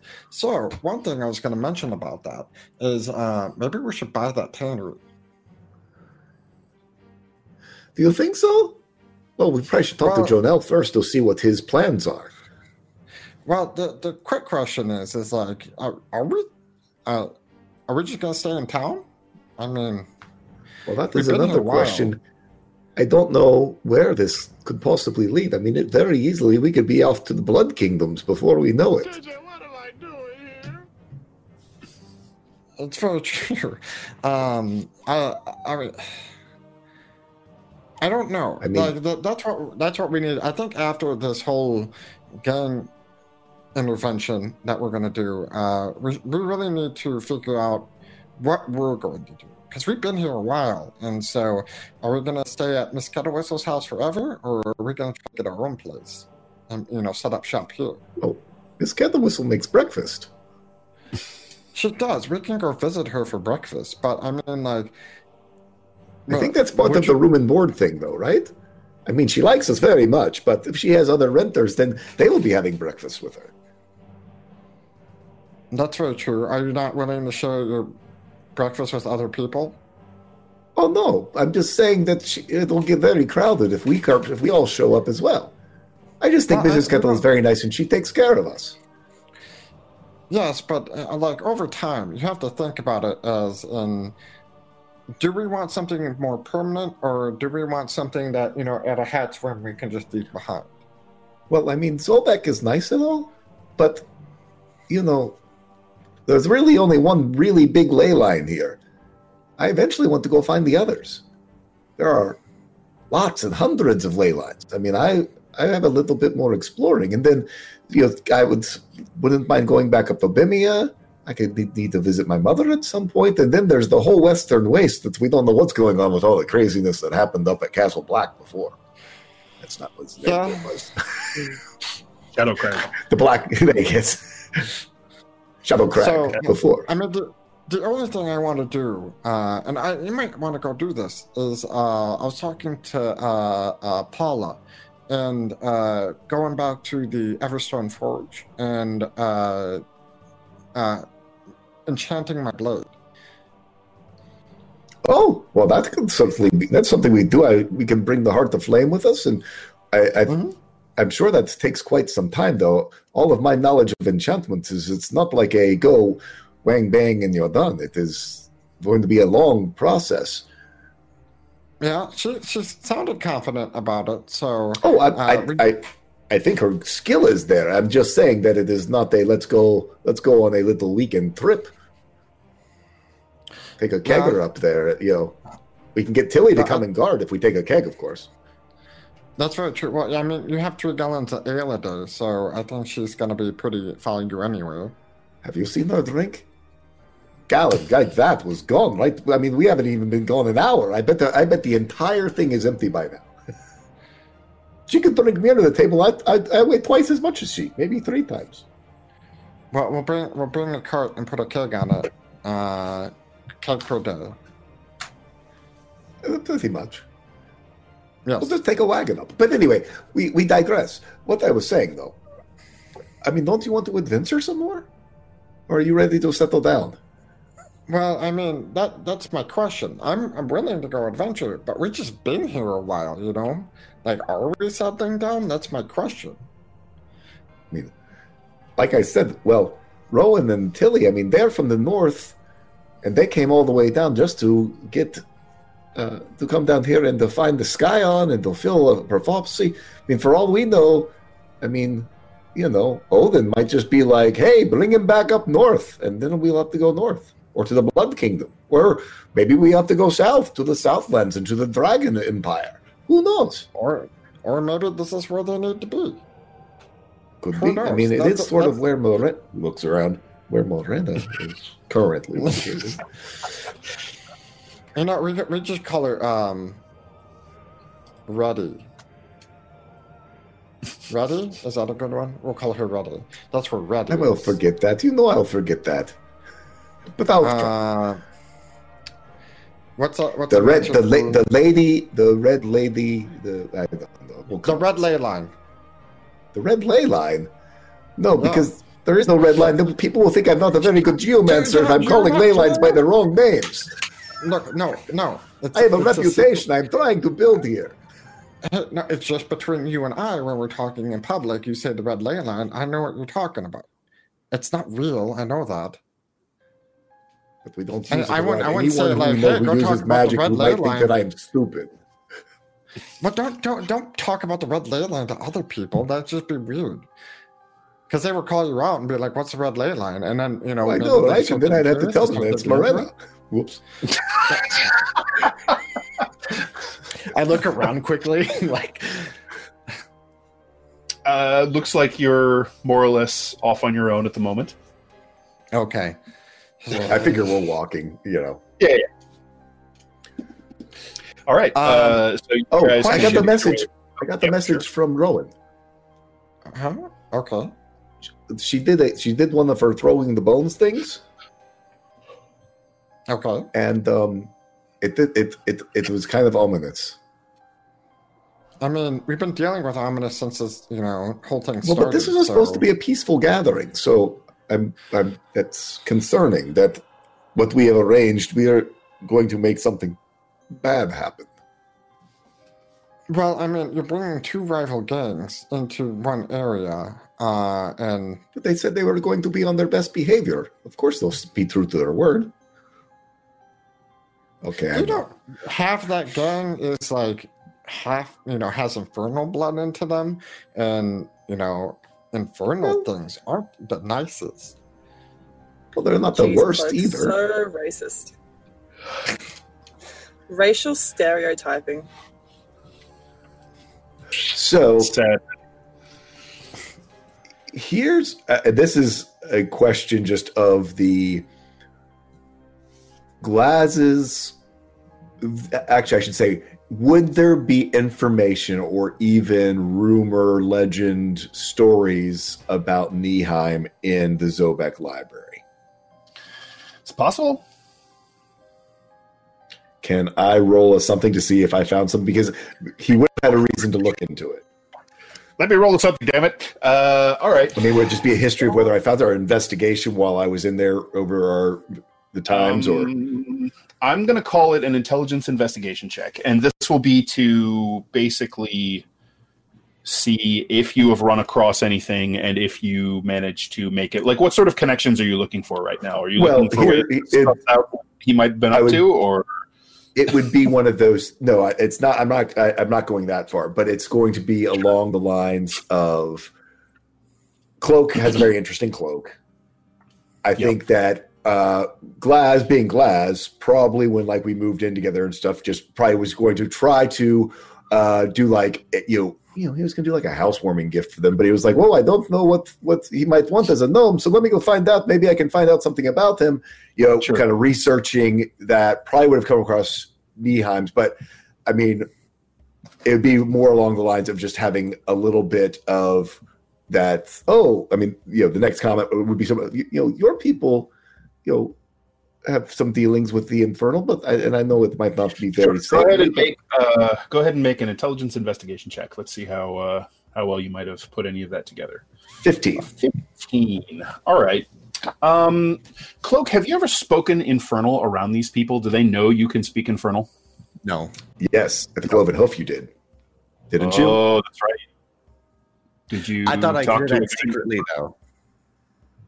Ooh, I, I can't. I, I can't recall. I just thought- remember you thought- did speak it. I, I've been- I'm very, I'm very secretive about the infernal because as soon as like the infernal being carved on people, I'm sure Glaz would have been like, ah, like, but he's he's been very secretive about the whole like, I need to make blood sacrifices to you know Sure. appease people. Okay.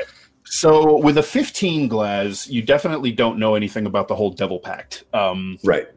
you do know that. Um, so you pro- you probably know like like basic kind of information with Niemheim that they have a few different. Uh, they're essentially nine different settlements or cities within the Wormwood. Okay. and they're pretty insular and cagey uh, for whatever reason. Now they're open to outsiders coming in and trading, but they have very little um, in the way of travelers or merchants that travel out. You occasionally see them, like Cloak, although he's a little bit of an oddball, um, but they're pretty rare. Uh, Yeah. You would know that magically. Niemheim is known to produce some potent spellcasters, and they tend to have uh, great facility with both illusion and conjuration magic.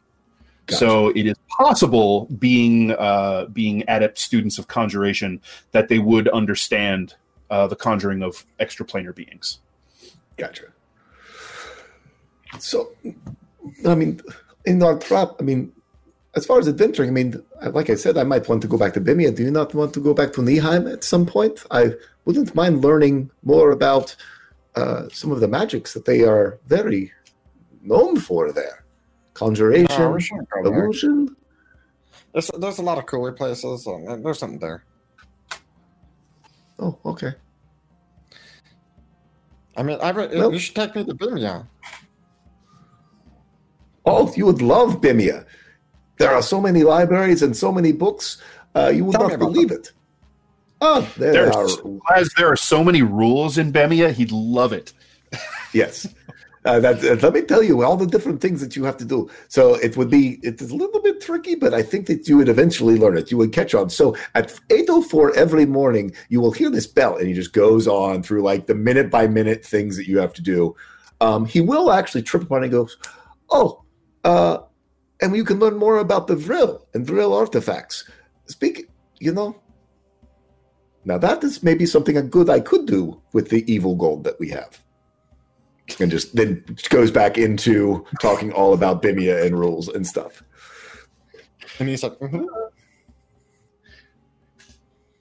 Okay, That's, it. uh, that's, that's so- how you distract someone, uh, a researcher from uh, any subject. You ask them about their research, and they will him, go ask off him for about hours. they know. Yeah. So he bends your ear talking about the. Now I don't know if you've ever looked into Bemmea uh, cloak, but it sounds like their laws are convoluted, heavily magically and arcane influenced, uh, and they change season by season, uh, constellation by constellation, depending on what's Day by day, sometimes.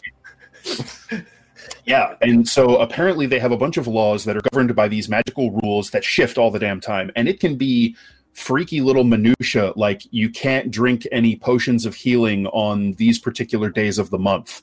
Uh, you know that that kind of stuff. It's very bizarre. So he just goes on and on and on and on and on.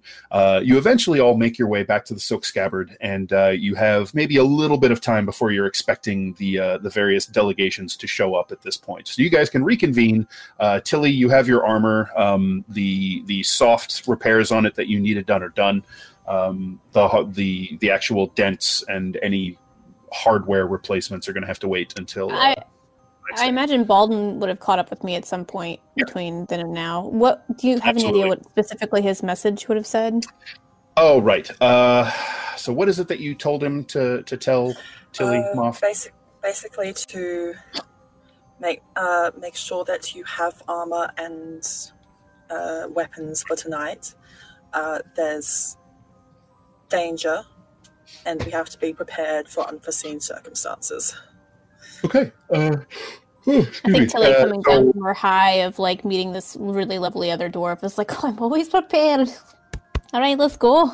Ching ching. Yep. All right. Yeah. So uh, so Rowan's voice comes echoing out of Baldwin's silver beak, and uh, and yeah, you're you're all set. So yeah, you guys show up. Um, it looks like uh, Tyron, the well dressed owner of the Silk Scabbard, is present when you all get there, and he's chatting with uh, Dejan behind the bar. Uh, there's a pretty decent crowd. It looks like there are some fights on the docket, and uh, you can see bookies moving around taking bets and uh, and prepping things for the for the fights in the pits. Uh, where's Kaja? Kaja, uh, you'll see her moving around here and there. Uh, she's kind of keeping an eye on her uh, on her children, as she refers to them. Uh, that being the um, the pleasure workers and companions uh, employed by the Silk Scabbard. Uh, you see her chatting with the um, with the dwarf male, whose name is escaping me at the moment. Feldro, I believe it is. Yeah, Feldro. She's chatting with Feldro at the moment. Uh, Kaja, Is the place like really, really crowded? Can I ask that really quick, or is it kind I'd of? say it's not really crowded. Uh, I would say moderately crowded, uh, but you know that if a fight is kicking up, it's probably going to get much more crowded. Okay, cool. Uh, Kaja, I have some things which we may need to discuss. Uh, of course, Rowan. What's on your mind? Uh, for l- let's go somewhere, uh, one into one of the booths or somewhere a little bit more uh, quiet, perhaps. Certainly, not a problem. So she leads you over to uh, to one of the booths that are not currently occupied, and, and settles into it with you, and just kind of looks expectantly across the table. And I'll, I'll get Tilly to come over as well, Okay. Yeah just so Cool. that she can hear it all. But I'll, I'll let her bring ale or something. Oh, she's already got it. She didn't Okay. need your permission. It's it, it's it's, it's like like when it's like when you have to bring bring a kid along to along to a dinner function or something, and you You just give need him like an something to entertain them. iPhone. Uh, hmm. There are a few things which might need to come to your attention. Uh, for the one, I, I believe, I'm not sure if it was already conferred to you, but we have found uh, Janiel. She uh, she smiles and says, "Oh, oh yes, no, I'm I'm well aware. Uh, that was, oh well, it was nothing short of a miracle." Well, we are trying to keep him safe at the moment, but I believe that the he was in the clutches of the one who has been attacking everybody, the one who has been responsible for these deaths. Also, tonight with this meeting, I think that you should make sure that you have protection. Uh, sure, her brow furrows. Um, Of- her of- of the- a little. Of the of the "What do you bodyguards. Of, of the bodyguard Well- sort, not not not the protection that you normally have in your line of work. I'm sure. Uh, we, I have gotten portents from from Wotan that lead me to believe that something will go awry, and that's perhaps agents of the Blood Kingdom will be in waiting. All right. Uh, so she she nods and she says, well, I, I, I certainly hope that's not the case, but uh, is working tonight. I'll make sure that I stay close to him and that um, that everyone knows what to do in the case of trouble. Um, do you have any idea where this trouble might come from, or just have to be on our guard? Well, from what I believe, it will be from physical or metaphorical shadows, and also that it is something from something or someone that we may not expect. Which, of course, makes it so much easier, does it not? She says, Well, uh, I'll do my best. And I trust that you'll all have your eyes open just in case. Tilly, Okay. half of a burp out. Yeah, I got you covered. Don't you worry. Got my eye on you. Well, that puts Still me at just ease. like high up on a kite at her, speaking to Paula. Having a great time. I got an eye out for you. Great fights. Great booking. Yeah. All right. Um, anything else you wanted to convey to Kaja or ask her, or does that cover it? I saw uh, Riordan around here earlier with Janelle. Uh, have they stuck around, or do you know where they've Uh, moved to? They have been around. Uh, I think they're back down in the sanctum for right now. All right, thanks. Yep, no problem. And she uh, she sort of smiles at you and says, "If there's nothing else, I should probably get back to uh, making sure business runs smoothly." I and you need not worry. I will. We will do our best to make sure that it is all runs smoothly. But I would say to try and make sure that you have someone you fully trust with you, since they seem to be targeting those who have been associating or close to our dear Ryodan. All right, that that I will do.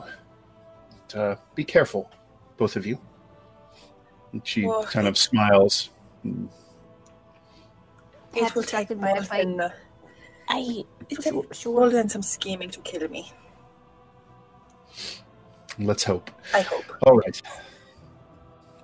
So she uh, smiles and turns and takes her leave and heads back uh, about her business. But you'll notice that she does seem to uh, stay in sight of Atsun by the front door and also Drajan behind the bar. So it looks like she's sticking close to people that she knows, or, well, you know, the people that she knows best that can handle themselves if trouble breaks out. Oh, T- Tilly,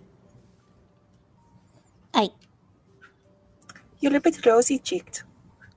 oh, I had a couple of ales, you know. I don't, you know. Oh no, No, I, no, I no. know.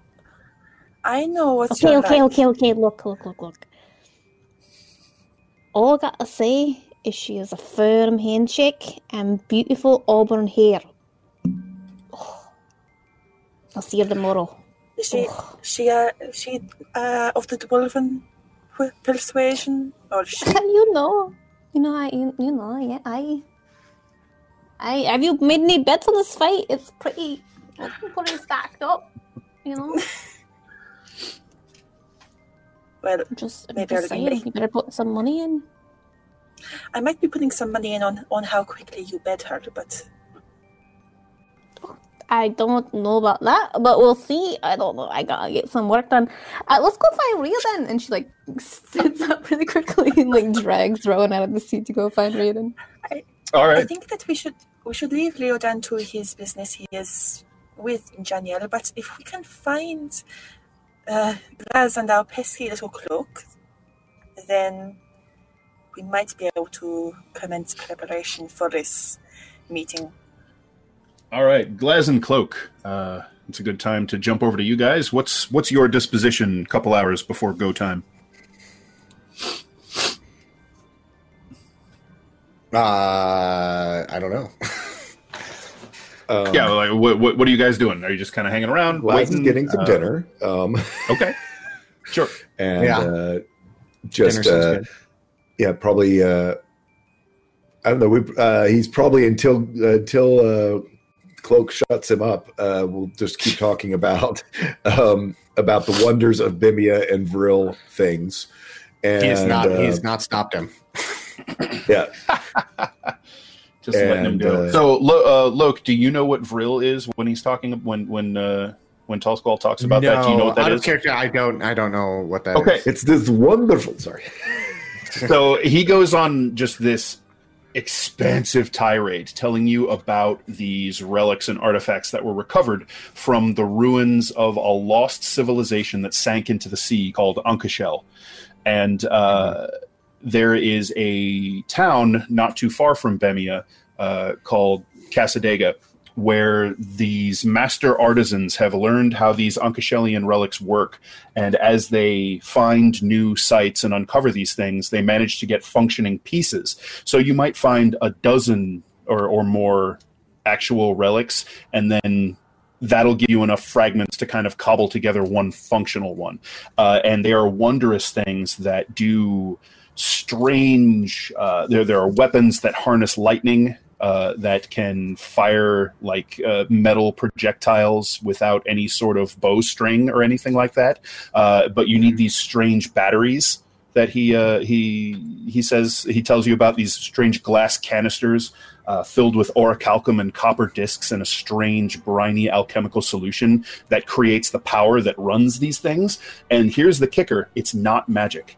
So no one really understands fully how it works, and no one has been able to successfully recreate any of these. The best they can do is find enough functioning pieces to to basically kit bash a functioning relic together, uh, and they can do all kinds of wondrous stuff uh, with this strange energy. Uh, and he just sort of goes on and on and on. There are weapons, there are devices, there are strange armor. There is there are stories of these flying carriages that the Ankeshelians would ride through the sky. Uh, all kinds of craziness. But uh, Ankeshel itself apparently sank into the Western Ocean, and uh, that was the pretty much end and decline of their civilization. But they have found uh, various ruins that are closer to the ocean surface that they've plundered, uh, as well as what are apparently Ankeshelian outposts scattered throughout the Western wastes uh, that uh, that people that, that explorers have plundered. So that's what he's I going on and on about about Vril. spent- The summer semester, I was able to go over and work on one of the archaeological sites. It was fascinating. It was the most incredible summer of my life. So you're saying I could have a lightning sword? I've not heard of a lightning sword. It is more like a wand, but it isn't a wand. I heard lightning sword. So we can go there, get a lightning sword. I mean, we should go.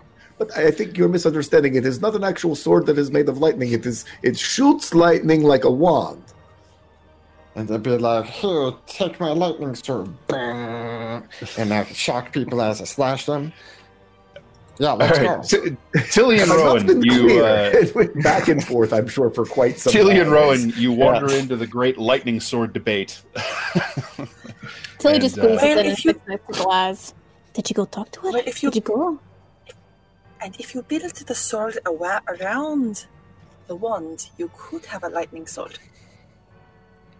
Lightning sword. So we get a lightning sword. I go boom, boom, boom, and intimidate everyone. And they're like, oh my god, look how powerful Cloak is. And I'd be like, fuck yeah, You're lightning sword. you're an incredibly intimidating tiny thing. Yes. You're very You, you, you still are not understanding that that is not it is not a lightning sword. And as soon as Tilly says something about whether I went and talked to her, just oh, can you get my friend here another beer?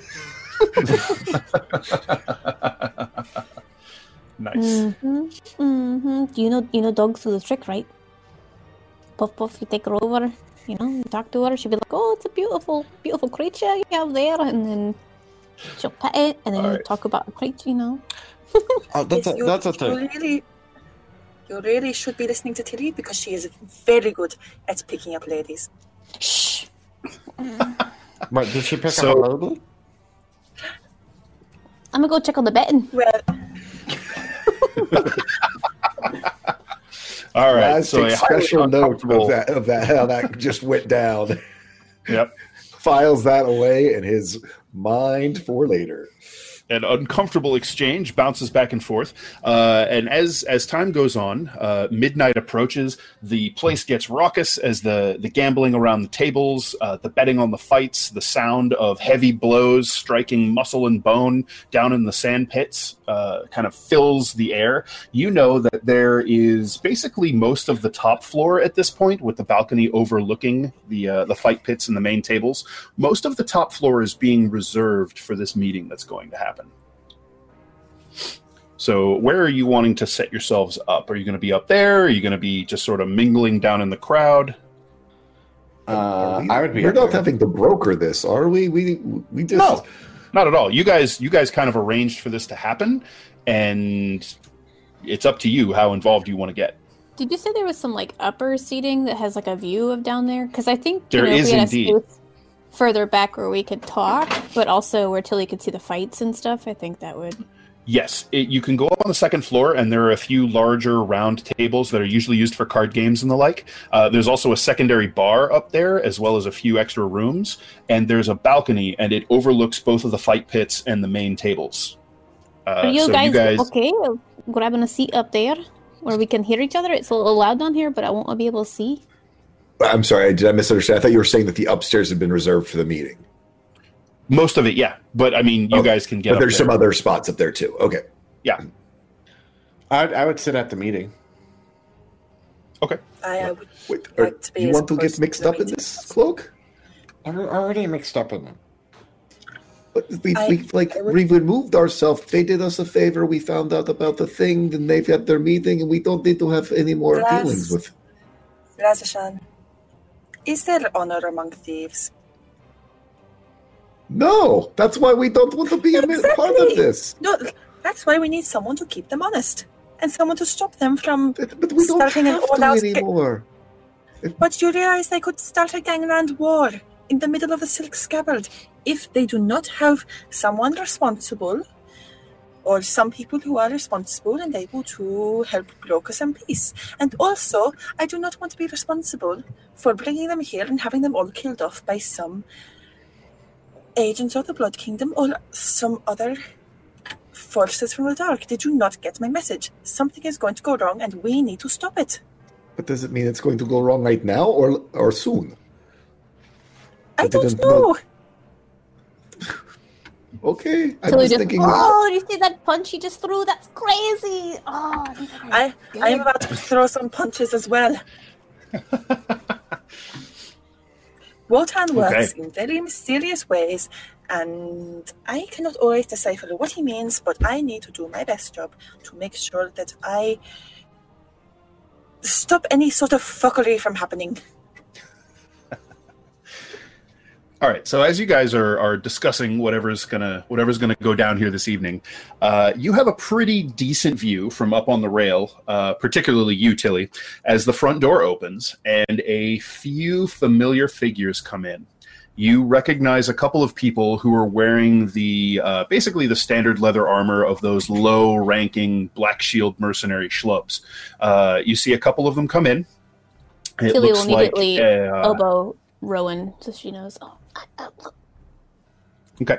Uh, so there's a, uh, a human woman with the short black, uh, short cropped black hair. You guys have seen her before a couple of times. She was the one who uh, passed you the note about the uh, the location uh, that that the the Black Shields had managed to suss out for you. Uh, they come in is and they kind of right? yes. Uh, you remember just her name? her name is. or- no, Oh. I think. Uh, and no, you know I'm what? sure. I know her name. You guys, you guys haven't found it Yeah, I don't yet. think we've ever gotten Uh, her name, but yeah, You have she's never gotten her name. Right. So uh, there's her and a, uh, a male dwarf. Uh, the dwarf is wearing, he's actually not wearing leather armor, he's wearing half plate. And he's got the um, the device of the Black Shields. That kind of that you know, that shield symbol they have uh, is embossed on the on the breastplate of his armor, uh, and it's sort of lacquered in black. Uh, his skin is this very rich dark brown, and his hair is braided uh, into a kind of a tight ponytail of, of many smaller braids. Uh, his beard and mustache are actually kept fairly short. Um, and he has a he has a um, an, a battle axe sort of hanging at his hip, but um, as you guys watch, you can see there's a strange, uh, like a gem inset into the side of the blade, and it has this strange effect. He he kind of has his hand on it every now and then, and it's almost like there's a trailer kind of flowing in the air. The axe sort of leaves this smeared image of itself as he walks. There's something strange about it. So they come in and they kind of mingle around in the crowd, but you can see their eyes are sort of searching around and casing the joint. Uh, after they do a turn around the uh, the fight area and everybody down downstairs, they head over toward the bar. They chat with Drajan, who then points them over toward one of the booths that booth has been kept private except for one individual sitting in there. The sumptuous fur overcoat and hat and meticulously manicured beard and uh, mustache and goatee of Tyron, the owner of the Silk Scabbard. They go over, they they sort of offer him these these short little bows. There's a quick exchange of words, and uh, and he sort of gives them a little bit of a dismissive wave. They nod again, and uh, one of them, the woman, starts coming up the stairs. The dwarf goes back out the front door. So uh, a few moments later, you see the uh, the tall human woman just sort of uh, stride up onto the onto the balcony level. She sweeps the whole place with her gaze, spots you guys, gives you a familiar nod, and heads back toward uh, the table. It's going to kind of take her past you, where you guys are sitting. Yes. So the the dwarf who went outside, Mhm. um, uh, who's who's up here with me? Everybody, you guys, I think. Okay. Um, I'd be like, I'll keep an eye out and make sure nothing bad happens up here. I'm gonna go look at something, and then uh, I'll take Puff Puff, um, Okay. and then uh, go out and uh, s- kind of go out and start casing around to make sure uh, that dwarf isn't gonna try to jump the the cloven nine people as they approach. Okay. So you're just going to kind of peek out and see what the deal is? Yeah. All right. So you uh, you sort of nod to the bouncer who who opens the door, lets you out. You go and uh, you step out into the uh, into the nighted streets. Take a quick scan around, and you see the dwarf not too far away. There is a carriage, uh, and he is sort of like he's got his foot up on the step and is leaning into the open door of the carriage. And it looks like Mhm. he's just finishing up a conversation. Nods and steps back, and uh, you can see the um, combination broad and and thickly muscled and also very well fed form of Vandessian Thrick step down out of the out of the carriage. His uh, his thick black hair and beard. Um, it looks like he's kind of stepped his wardrobe up a notch. He's wearing uh, breastplate armor. It looks like it's been freshly polished, uh, and he has a black silk cape kind of fastened at the shoulders with uh, the emblem of the Black Shields kind of running down the the lining of one side, and it kind of hangs over uh, his left arm more than the right. It's a little bit uh, off center and has this very um, a strangely rakish quality to it that you haven't seen in, from him before. And he heads out of the carriage and starts coming up toward the toward the bar. Uh, I don't. I don't want to make my presence known. I just want to keep a, an eye out and make sure he gets into Sure. the bar safely. Yep. Uh, and then wait out uh, longer uh, to Yep, see no problem. when the Cloven Nine come up. so you're you just kind of melt back into the to the shadows around the corner. Uh, they head into the bar with no problem. Uh, a few minutes later, which is probably going to put it at about t- ten minutes until midnight, uh, you can see a uh, group of people approaching from the north. Uh, there is sort of in the middle of this cluster of people, you see that um, flowing, long, sort of wavy locks, the uh, the perfect skin, the the white pearly teeth in that in that million gold smile that he's flashing to people. That's the individual you guys met at the Broken Seal and uh, cut a deal with to have some divination done. If you remember, his name was Valus. Uh, and he claimed to speak for the leadership of the Cloven Nine. He is uh, flanked by, you can see two tieflings immediately on either side of him. One you recognize as the blue skinned one with sort of the ridge of horns, uh, the woman, the, the female tiefling that you chatted with briefly at the bar. Uh, The other one is uh, a- is a male with this like chalky bone white skin and uh, dark red eyes. Okay. Uh, there are a couple of other people uh, around them as well. Uh, you see a few tieflings and uh, what look like uh, probably humans of Kariv Wanderer stock from the Rothenian plain. Uh, thick, long mustaches, um, horsehide and uh, leather and fur garments. And they make their way straight up to the bar and head in. Okay. Uh, I follow in after them. Sure. Uh, they they pull sort of a similar deal as the uh, the Black Shields did, just with a little bit less of the solid military precision and more with this casual air of they're just checking the place out. And then so clearly, you know, everybody goes in at once. The leader doesn't wait outside for his minions to clear it and all that stuff. And they just end up sort of migrating up the stairs. And you guys up on the second floor can see this group sort of tromping their way up. Hmm Uh, Rowan's probably going to follow them into where they're meeting. Okay. Uh, So so, the meeting is actually happening in the open, but kind of in the back corner. Uh, the uh, the group as they come up, the the beautiful human man who's kind of leading their whole deal, Val, uh, Valus, and the two tieflings that were kind of his left and right hand. He chats briefly with them. They head toward the table, and the rest of the people with him turn around and head back downstairs. Um, as you guys are watching, you can see that there are a couple other low-ranking Black Shields that have come in and kind of stationed themselves at various points down on the first floor as well. There's a couple watching a fight. Looks like there's a few playing some cards. Um, looks like each of the gangs have about four people not uh, associated with the meeting downstairs, just kind of around, close at hand.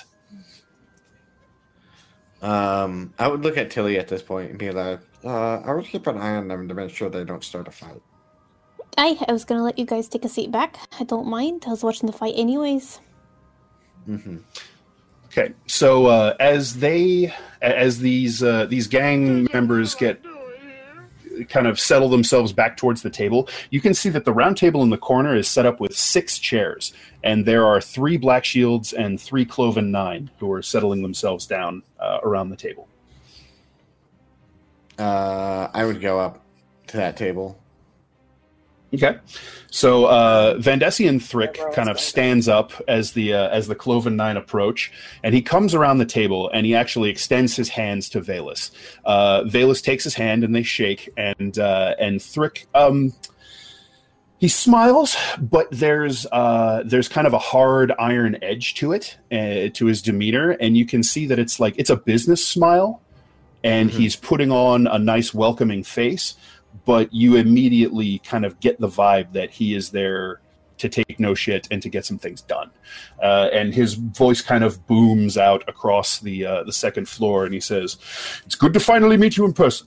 I received your message." And uh, I appreciated it very much. Thank you for coming. I'd like to put all of this behind us as quickly as possible. Why don't we sit? I can introduce everyone to everyone, and we can get underway. And so they all kind of take a seat. settle in. Rowan's going to just cast a, a glance over the uh, proceedings and cast a uh, detect magic. And she's sort of not making this. She's not hiding this. She's always making a show of it. Okay, so uh, as you go to cast a spell, all three of the Cloven Nine and the dwarf in half plate all just kind of watch you very closely. Um, you can see the dwarf's hand moves to that axe again, and he tilts his head, but he relaxes. Uh, he's the first to relax. Valus uh, looks pretty uncomfortable with you beginning to cast a spell, and the other two sort of look to him for a cue on what to do, and he just sort of shakes his head, and they all just kind of sit and let you do your thing. So you cast detect magic. Um, you can detect immediately an aura of illusion swathing Valus, uh, as well as abjuration. Uh, and there is abjuration magic on each of the other tieflings as well. Uh, there is abjuration cloaking the dwarf, uh, and the gem attached to his axe is radiating magic as well. Not the axe itself, but the little red. The, the- it looks like a sort of a, a cabochon, a smooth oval-shaped ruby that's set into it. I believe that we should drop any pretenses that we have brought to this meeting and be truthful with each other. That is the best way that we shall proceed.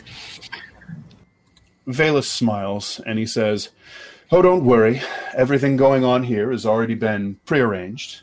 And he looks over to Thrick and kind of, uh, and Thrick says, Yes, indeed. There are reasons for certain precautions to be taken, and I can respect that. I've had my people vet and assure me that there is uh, nothing untoward happening here, and I uh, assume that you and yours have done as well. And uh, Valus just sort of smiles slyly at that. Doesn't So- really say anything one way or the other. So long as we are on even ground. Okay. Uh, If, Glaz, just what? if, if, if Rowan continues to press, Glaz will place his hand on her shoulder and sort of give it a squeeze because he has a little bit more information on one of the things that's happening around the table. Okay. Uh, no problem. Uh, it looks like uh, she's not going to press, in fact, and and one, she seems quite satisfied with that explanation and kind of lets them do their thing. Uh, Cloak, you you said you sidled up to the table as well. Yeah. Are you just kind of like standing there, hovering, like peeking up over the over the table? or- Yeah, I'm hovering. I'm just like uh and listening. Okay. Uh, so, uh, Thrick kind of leans back and uh, he says, Well, as you know, I am Vandesian Thrick, captain and leader of the Black Shields Mercenary Company. These are my lieutenants Kai, he gestures to the woman at his left, and Zephyr, and he gestures to the dwarf at his right. And uh, Valus inclines his head and he says, Well, you know me as Valus. This is Nemaya, and uh, the blue tiefling smiles this kind of sharp pointed uh, grin and and nods. And uh, and this is uh, Lenners and uh, Lenners kind of touches his forehead and makes a gesture of greeting to the uh, to the others.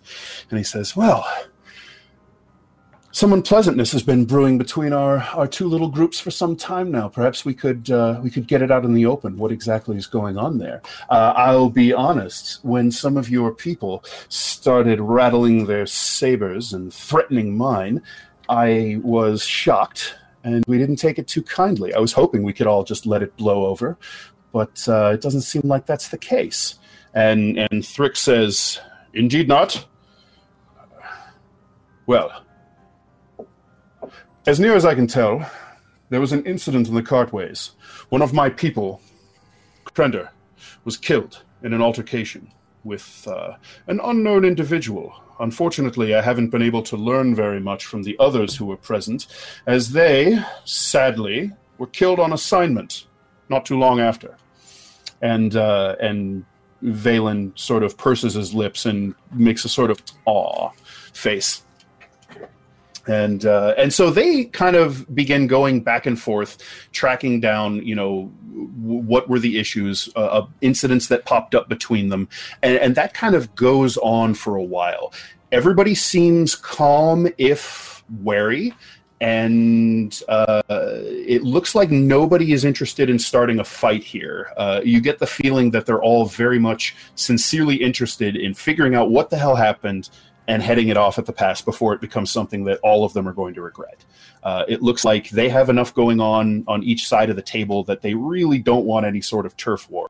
Uh, because quite frankly, none of them know how that's going to shake out. They're both powerful groups, and uh, and it could go real bad for anybody, and particularly for people caught in the crossfire.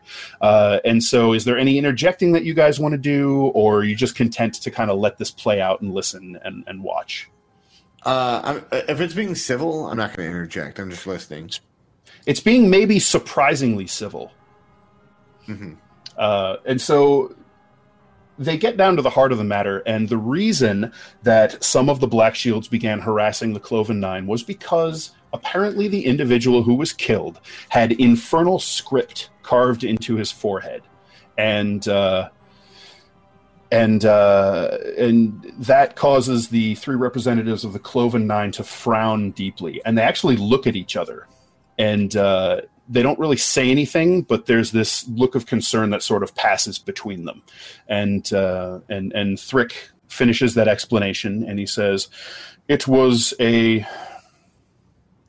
Not terribly difficult, but annoying matter to have this script translated and I've brought it here for your perusal. Perhaps you can tell me if I was correct or not. And he slides a, a parchment out of his uh, out of his cape and, and slides it across the table, which um, Valus uh, scoops up, cracks the seal on it, and takes a look. And uh, he says, uh, "Kithrasakash, stay away." Seems accurate, if that's what was indeed carved on your man's forehead. And first, let me state for all present that we had absolutely nothing to do with that. And if I find out that any of our people did have something to do with that, I will be the first to bring them to you for whatever punishment you see fit. And uh, and and Thrick kind of purses his lips and, and nods at that. And he says, Where? Hmm? And they all kind of stop and look at you. Uh, Kai pops up, uh, pipes up, and she says, "He's found in the cartways, Mm, not terribly far from the black market." Cloak, why don't you go ahead and make me a charisma deception check, please? I would love to. Fucking excuse me. All right. Not being very deceitful today. Apparently not. no. Okay. I mean, sacrificing a guy might distract you a little bit for a little while. Yeah, Maybe. yeah, he's got a lot on his mind. So, uh, so Rowan, um, Cloak kind of coughs a little bit uncomfortably. Maybe his throat's dry when uh, when there's talk of the Cartway's black market. Um, seems maybe significant, but you don't really have any background to know what the deal is Is there. he, is he under the table? Or No, he's like right up know. next to it. He's Oh, he's right, kind of like he's like I'm, ki- bottom I'm kind of like hovering in the background as they talk and just listening. as he does, uh, the two tieflings with um, with Valus just constantly watch him, sort of moving around. He's kind of making them uncomfortable. Uh, and so, yeah, she says, uh, Do, yeah, do I notice that body- I'm making them uncomfortable? Oh yeah, yeah, yeah, yeah. They're not I really would- I, would. I Like- don't want to make them feel uncomfortable. I would uh, kind of be like, not. I wouldn't. I would stop moving and just kind of stay in one Sure. area. Sure, no problem. Uh, that seems to make them a little less nervous when you're than when you're like drifting around the table, kind of going behind people, that sort of thing.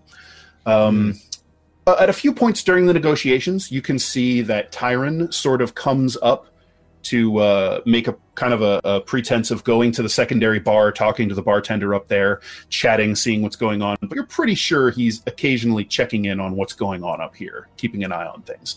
And he turns and heads back down and doesn't get involved or, or interrupt anyone. Everything seems copacetic enough that he's not going to mess with it.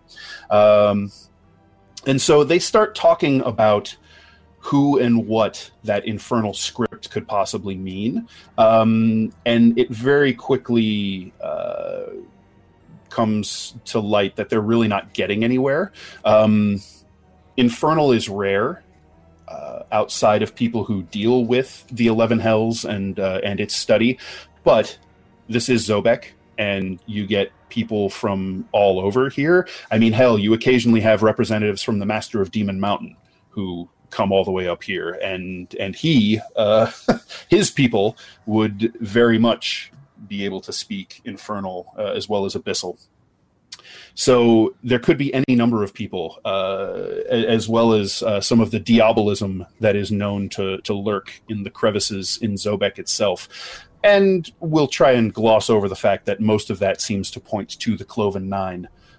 But for the moment, it seems like they're all kind of on the same page that the Cloven Nine, in fact, did not do this and are willing to help figure out who did. And if it was one of their people, they'll defer judgment to Thrick uh, and whatever he whatever punishment he deems fit uh, for the murderer who who did that. Um, yeah, Ro, I can at least I can at least confirm that Thrick did, was not responsible for the loss of one of your members. We have discovered the source of that one, the uh, disappearance. you're referring to Acta, says Valus. Aye. Right. We'd heard about some uh, unpleasantness regarding that, and uh, strange, there were Knights of the Undying Sun poking around the cemetery where she was interred. Odd that.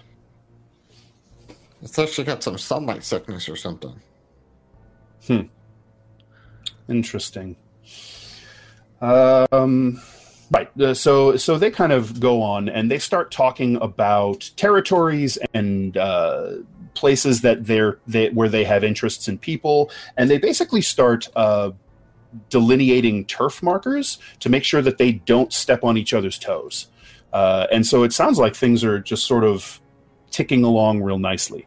Uh, every now and then you can see one uh, one or two of the the people who uh, uh, the the kind of the low ranking members of the organizations that were down on the first floor. They'll kind of drift over toward the stairs and kind of come up and peek around, but they really don't encroach into the into the area at all. They don't even really fully come up onto the second floor. They're keeping their asses down on the first floor, and it's sort of like yeah, okay, you got guys here, we got guys here, everybody's got guys here. Let's all just play nice, and that's kind of why those those folks are there. Um, as things go on, I would like you guys to go ahead and make uh, wisdom insight checks. Do I get the bonus uh, uh, double? Uh... No, not for this. Okay. All right. Man, Glaz is on fire with insight today. Okay. It's not Nice. my day. Yeah, not so much, huh? Uh, let's see. Tilly. Oh, nice. Dirty 20. So we got a 17 to 16, a whopping gentleman's 5 for, for Cloak, and uh, a, a dirty 20 for, for Tilly. Okay. So you guys are kind of keeping an eye out on all of the goings on, and uh, as as the the negotiations proceed, and you're really starting to feel relieved that this seems to be going in a comfortable, peaceful, happy direction where there's not going to be something awful happening between these tiefling warlocks and uh, and these battle hardened mercenaries. Um, one of the uh, black shields from downstairs comes up with a, a little bit of a quick step, not really agitated or upset, looks maybe a little excited. Has kind of a kind of a half smile on his face. He comes over and he's got uh, at first glance you'd say he's human, but he has very delicate features and you can see just a slight point to his ears and it occurs to you that no, he's not human, he's elf marked. So he has the the, the touch of the elves uh, in his family line somewhere, uh, and he he comes up and he like plops his hand down on on Thrick's shoulder, and that strikes you as extremely odd. It seems very familiar, um, not very respectful. Uh, that you would expect like a soldier to their commander. And uh, and he says, "Hey, hey, boss, how's how's things going? Everything good?" And uh, and and Thrick kind of blinks, taken aback by that a little bit, and says, "Barris, everything's fine. Get back downstairs where you belong. What are you doing up here? You know better than this." And uh, you can see a him away. flush. you can see a flush creeping into uh, Thrick's cheeks as this is as this is happening. And Barris, apparently, as this uh, as this uh, young man is is called, just sort of laughs. no, it's, it, everything's fine, boss. Everything's good. Everything's great, actually. I just, you know, I wanted to come up and check and and make sure that everything here was exactly where it needs to be. And I'd when he like says that, Well, Rowan, you go up to you go up to push him away, and as he's speaking, there's this glazed look in his eyes that everybody but Cloak catches, and and it immediately alerts you. There's a hitch in his voice. There's a look to him. Something is wrong. He's speaking with this almost mechanical sort of clip to his tone, uh, like he's giving this thing that he's rehearsed by rote over and over and over again. There's no real feeling behind it. The laugh is fake and forced, but uh, his demeanor is very weird. It seems like. Uh, yeah, you not knowing him, you don't really have a good comparison for it. So, Rowan, you go up and, and try to shove him away. Yes. Is that uh, is that your plan? All right. So Well, you get I'm- up and I'm gonna, you I'm gonna, of I'm gonna come up and touch him. Okay. Um, So you you touch him, Separate them. and even through his armor, like on his shoulder, he's just wearing leather armor. So you kind of touch the the the clothing underneath it and his skin. He is burning to the touch, like like feverish and a, a fever of this uh, of this magnitude. You're surprised he's walking, um, but he's not sweating. He doesn't show any other signs of uh, of any sort of sickness. It's just uh, it- it's it's very odd, and it, it gives you this cold pit in your stomach, and you kind of try and pull him away. Yeah, I'm just trying to insert myself between them. Oh, okay, you're getting in the way. All right, cool. Glaz, what do and you, what do you also, got? Oh, wait. oh, after you, Glaz. Um, Glaz. It's funny because I was just uh, he was thinking about that axe and he was wondering what. Golly, I wonder what that gym does. What wonder what this gym was. And when he sees this person acting so strangely, Mhm. um, and uh, having heard his warning, so it was was almost on his lips anyway. Um, I'm gonna do a, an actual. Oh wait, it's one minute. Never mind. I thought it was one action. Never I'm mind. going. Ah, So I don't. okay. Well, what I'm going to do is I'm going to channel divinity and read his thoughts. Ooh, all right. Uh, so how does that work? It's been a while since I looked at it.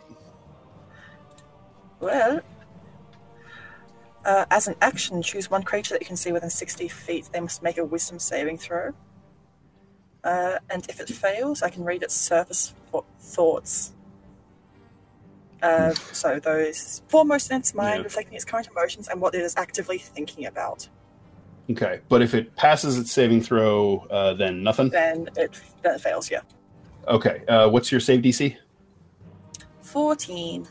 Uh, un- unfortunately, um, so you reach out to his mind, and there's something strange about it. You don't manage to penetrate into his thoughts, but there's this weird, you get for a second just the barest flash of this echo. It's almost like there's a second voice overlaid over his. But it's you can't really get anything from it, and then it's gone, and uh, and and your your uh, ability your, attempt to slide into his thoughts just sort of breaks like oil on water. Uh, simply, you got something? Uh, I feel like Tilly, having keeping an eye on everybody downstairs, would have Mhm. noticed him come up and maybe potentially walking. And assuming he was drunk, potentially Mhm. with his awkward walking, having not like touched him or heard his conversation, but also seeing Rowan potentially touch him and get close, which she wouldn't. I think Tilly'd come Mhm. over and she's gonna put her arm around his neck and be like, "Do you have too many, love? You need to step away. What's everything's all right." She's gonna like Okay, the so- drunkard bar buddy. All right. So as as you are kind of converging on him, Rowan's pulling him away, kind of staring into his uh, into his soul. Uh, you come up and kind of get on the other side to try and pull him away. He starts to laugh, and there's nothing mirthful. Uh, or jovial about it. It's the kind of insane cackle that makes the hair stand up on the back of your neck. And he throws his head back and starts to laugh harder and harder. And you can see red veins creeping up the sides of the pale flesh of his neck. He throws his head back and his body splits in half. Tilly, with a spray of boiling, cooking blood and a burst of sulfurous, stinking fire that whirls out in a vortex from his body as Barris is destroyed. You're uh, hurled back by the force of the explosion. Tilly and Rowan, I need you guys to make strength saving throws. Oh, great. Oh, poor Rowan. Oh boy, let me just see if there's anything I can do about this. Probably not. Uh, Ooh, that's a good one. okay, I'm Tilly's got a 23. Tilly ain't going So just- nowhere. No. just No, no. She's short just- and planted. Yep. Ooh. All I am really Uh, Rowan, uh, I would like you to please make me a dexterity saving throw. Tilly plants her feet and kind of hunkers down against the blast that she sees coming as the body starts to distend, and this wave of force and cooked blood and charred bone fragments just sort of washes over you, and you can hear it plinking off of her armor. And she scoots back maybe an inch or so from the force and grunts as her shoulder bruises from the impact. Rowan, you are essentially picked up and bodily hurled end over end back towards the balcony, blasted through the air by this explosion. You lash out with your talons and you manage to scrape them into the wood of the rail and catch yourself before you plummet down to the first floor. So you're basically clinging to the railing at this point with your feet dangling down over the drop. In the swirling caramelized blood mist and this roiling blackish red purple flames, you can see figures emerging, kind of rising out of these sundered halves of this poor bastard. And you see uh, a massive figure with ochre, reddish, and uh, orange scaled hide massive shoulders. It has a polearm in its hand that ends in this twisted fork of iron, the tips of which burn red hot. Its face is this leering mask of hate with these massive horns that curve up from its forehead and wings that start to spread out. Uh, over the assembled groups, uh, the table has been flipped over, and the uh, the groups at the tables have been blown back. But it looks like most of them were shielded from the blast by the table itself, and uh, and so they weren't thrown the way Rowan was. Next to him, next to this massive winged horned figure, are two. You would almost say humans or humanoids. There's a, a male and a female figure. Their skin is this pale, uh, fish belly white, very sickly, with these blue and purple veins showing through. And they are wearing nothing, not a stitch of clothing, but they are wrapped in chains that uh, barely serve the needs of modesty. And these chain veils hang in front of their faces, and these chains, two of them, wrap down their arms and sort of extend like whips or tendrils from their hands. And as they move, there's this slithering hiss of the, the iron links grating over each other, and the chains are full of barbs and hooks digging into their flesh and scraping on the wood. And so I think that's where we're going to stop this week, and we'll pick it up next time as we're getting we're getting nice up. We're getting nice and close to the uh, the end of our time here, and uh, it would be nice to have uh, Will rejoin us next week for this. Is so I think we're going to fucking kick chain off next week. Those are two chain devils and a horn devil. Yes. Oh, great. okay. I mean, frankly, it'd be Oh. nice to have a paladin here for this. Oh, just saying. right. It's just uh, at, at this point, we'll if we start doing this, we'll probably run a bit over, and it would be nice to to let Will get in on this. So next time, we're going to kick it off right with some initiative. Oh, great. All right. So, uh, man, uh, I I had a good time, guys. Thanks for thanks for joining us, viewers. Thanks once again for for coming along uh, on this dark fantasy ride with us. Uh, how how did you guys enjoy that? Why don't we go around and uh, talk about how we liked it and where everybody can find you on the interwebs? Simply.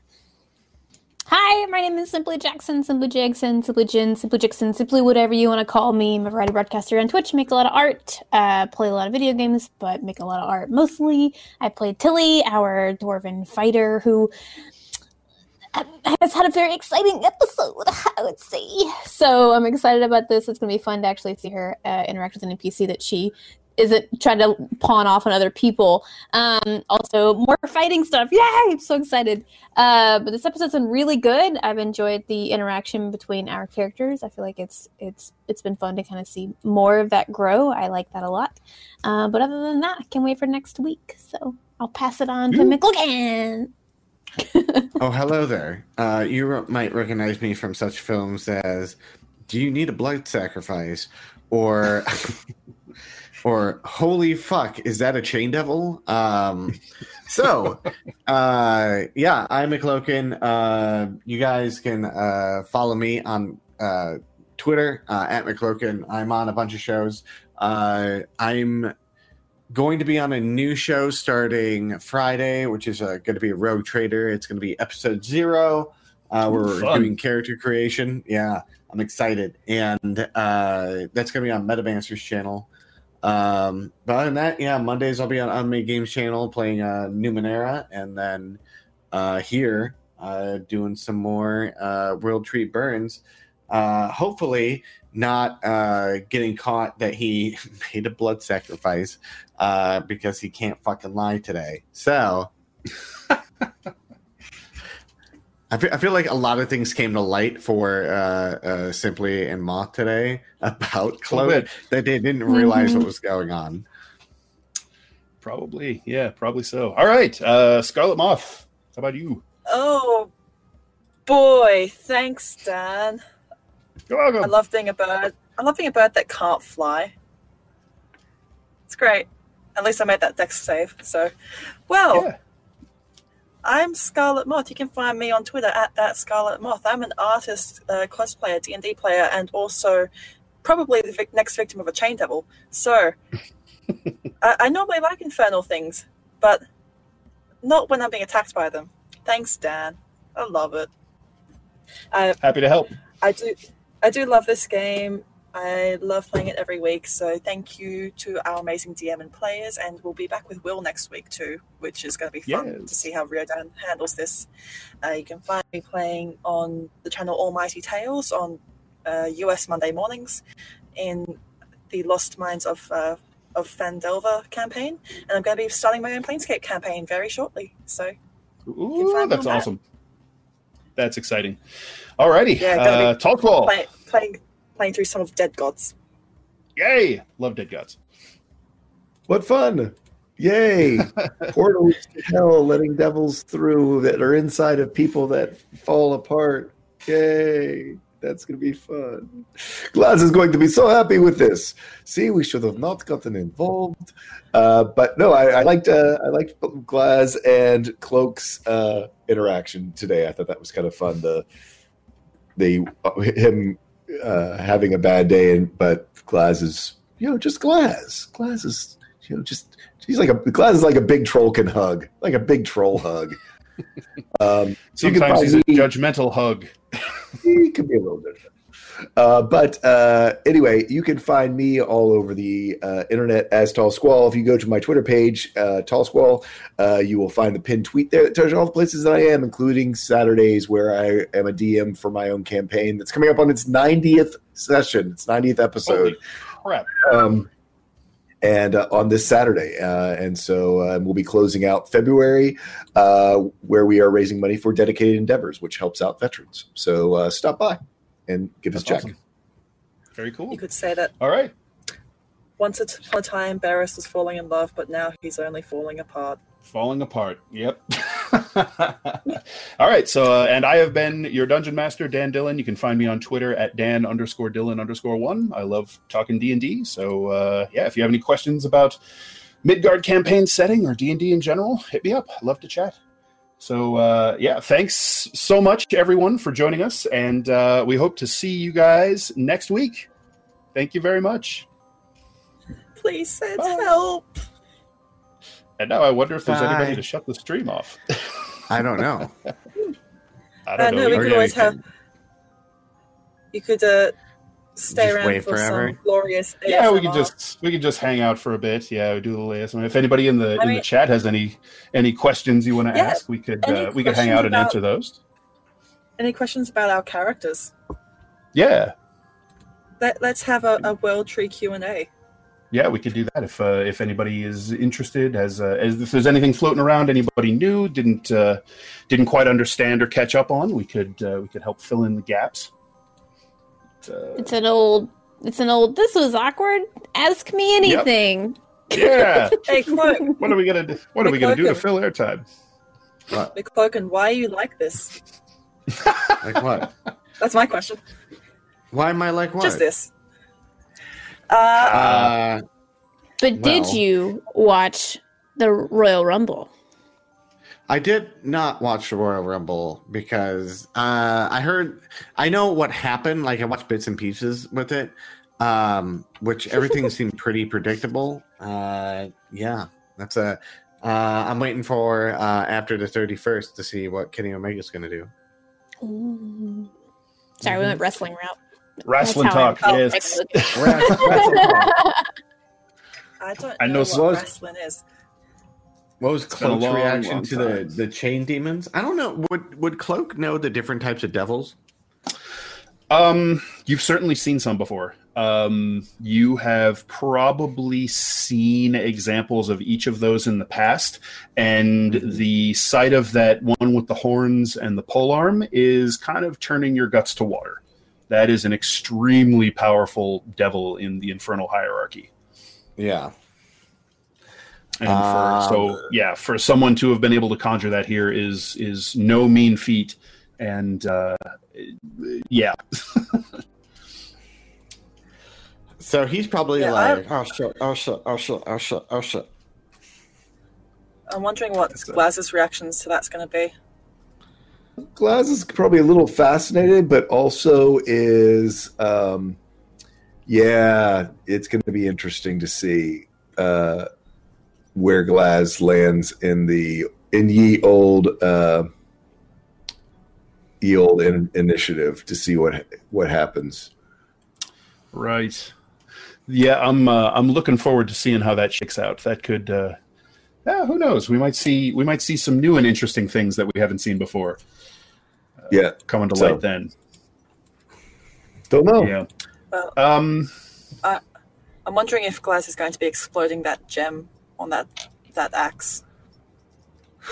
Well, no, because I, I mean, I think that if anything, we, we- I think the, these things, everyone's going to attack these things. I'm hoping that they're that we've got we're going to see a big alliance between Black Shields and Cloven Nine to help But fight. also, also infernal. It could make it worse. These are devils. uh it, it, it Well, yeah, certainly but, is devils, and I would say that the the look on the Cloven Nine's face was shock and terror. Um, Yeah. So they I- certainly don't look like Yeah, isn't now now is go time. Yeah. yeah, Glaz isn't thinking they did this. Glaz is thinking that this that they truly because Glaz would have Glaz would have thought they were being honest.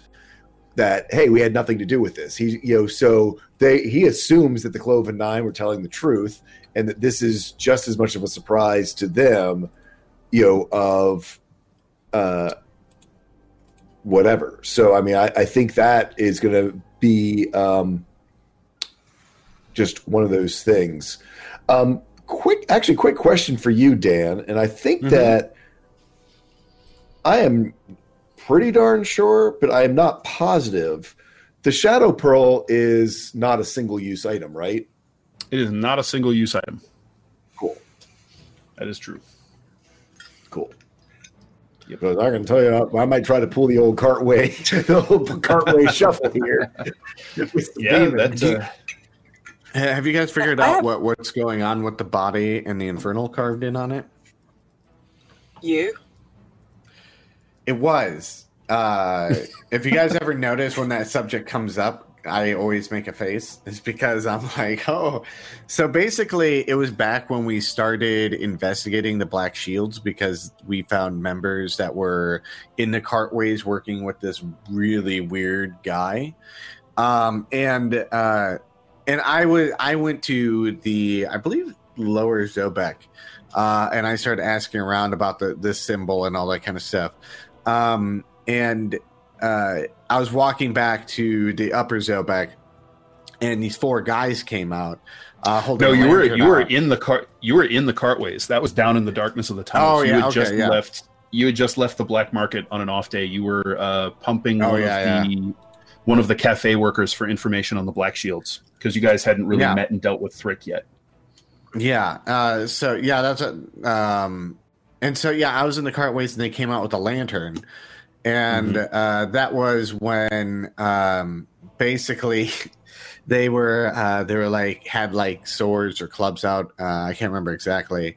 Um, And there was like one big guy and three like uh, regular sized people. Uh, and so basically, what I did was attack the lantern because they were all human uh, and they couldn't see in the dark, and then use that to my advantage. Uh, killed two of them. One of them uh, killed died later. one. Yeah, yeah.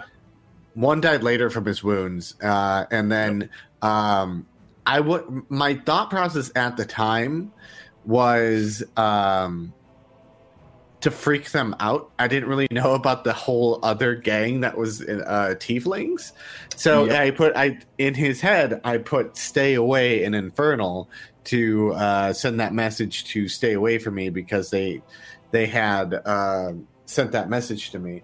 So I was thinking that Thrick already knew that I was had something to do with that, but then I really kind of foggy on that. He might have actually. He mentioned something about some people making some stupid decisions, but the infernal threw him off because he doesn't know the deal with with Niemheim. Oh no, that's a and So that's a, I just put a weird language on there to freak people out, and so it, Well, it worked. And no one well- knows it's cloak. You caused a gangland war. Uh, Well yeah, done. yeah, yeah. Threatened That's it. Threatened it. Didn't it? Yeah, it didn't. It's- it didn't it's on the fully erupt. right now. yeah. yeah. Um, so yeah, for the people in the underbelly of Zobeck, when you start talking about infernal, people in the know are going to immediately think of the Cloven Nine because if you need infernal magic, uh, assassinations, that sort of thing, that's where you go. They can they can sort it out. Um, they have all kinds of nasty dark magic at their uh, at their behest. They can do all sorts of freaky weird divinations if you give them some blood and bone and entrails. Um, you're lucky that uh, you guys had a good offer for for Valus because the usual price is to gouge out your eye if you want that sort of help from them. So uh, Yeah. you guys got a discount. Uh, but uh, but yeah, so they have the the Cloven Nine have a pretty dark reputation if you're in those circles, and uh, and so seeing Infernal cut into someone's forehead, that's immediately where people look. And, Now, uh, I have a question for all the cast and for Dan, which Sure. is what what has surprised you or your character the most? What- What has surprised you as players or you as a, as your characters the most this season? Either with something on the overarching plot or something more character roleplay related.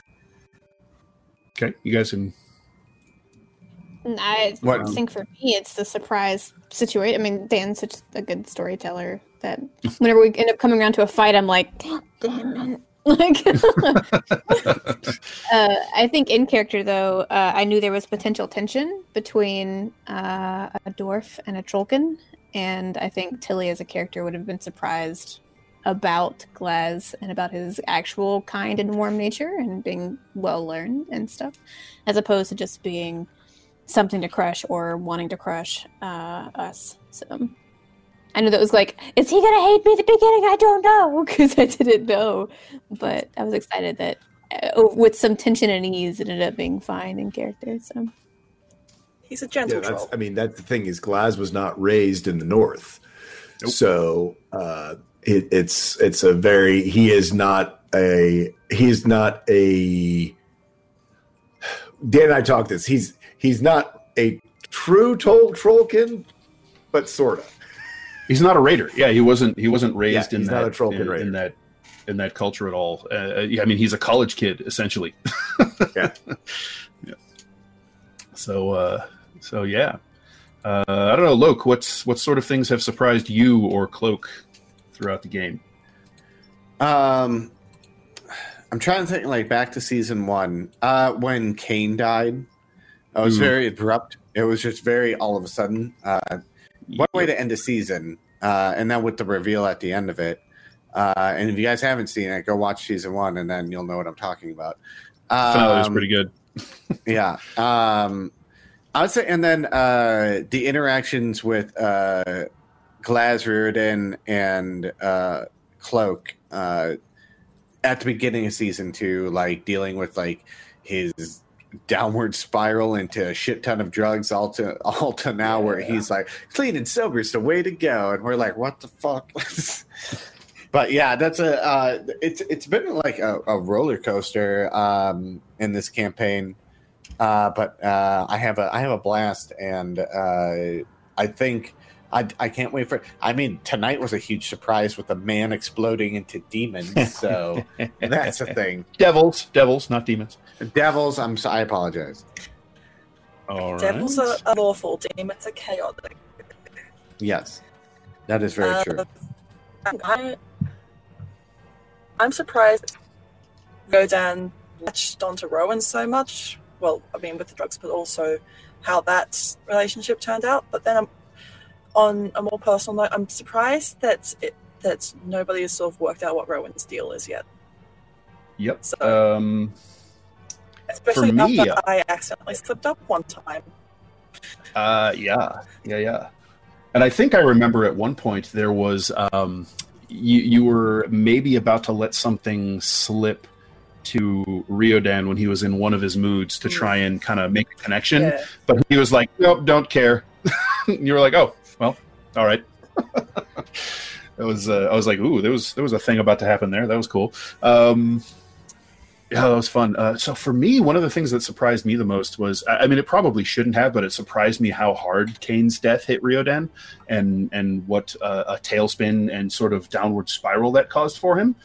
It was fun. Uh, it, it was it was cool. It was unexpected. It caused some like the that first session where you guys finally met him, and there was that whole like uh, almost an intervention kind of thing going on, and then there was the the hey give us the room moment with the boys and and you know Kaja coming in all emotional. Yeah, that was that was really cool. I was not expecting that to go down that way. That was kind of off the cuff from uh, from Will, and uh, I loved where I love where that went, and uh, it it created a really cool dynamic, particularly with new characters and new players coming in. Um, and so another thing for me is, you know, I haven't played with all of you very much. Some of you before this season, not at all. And so learning the sorts of things you guys are into as players, particularly with these characters, has been a, a really fun challenge and experience for me. Like, uh, you know, Cloak is gonna wander off and find something to do. This is this is a habit. this, is, this is not the first time he's been like, yeah, I'm gonna go over here for this thing you had no idea I was gonna do, and I'm just like, all right, cool. There's a there's a sentence on that in Zobeck Gazetteer. I can I can figure something out. So it's uh, it's been it's been fun learning what makes you guys tick as players and characters, and trying to anticipate and and screw with that a little bit, quite frankly.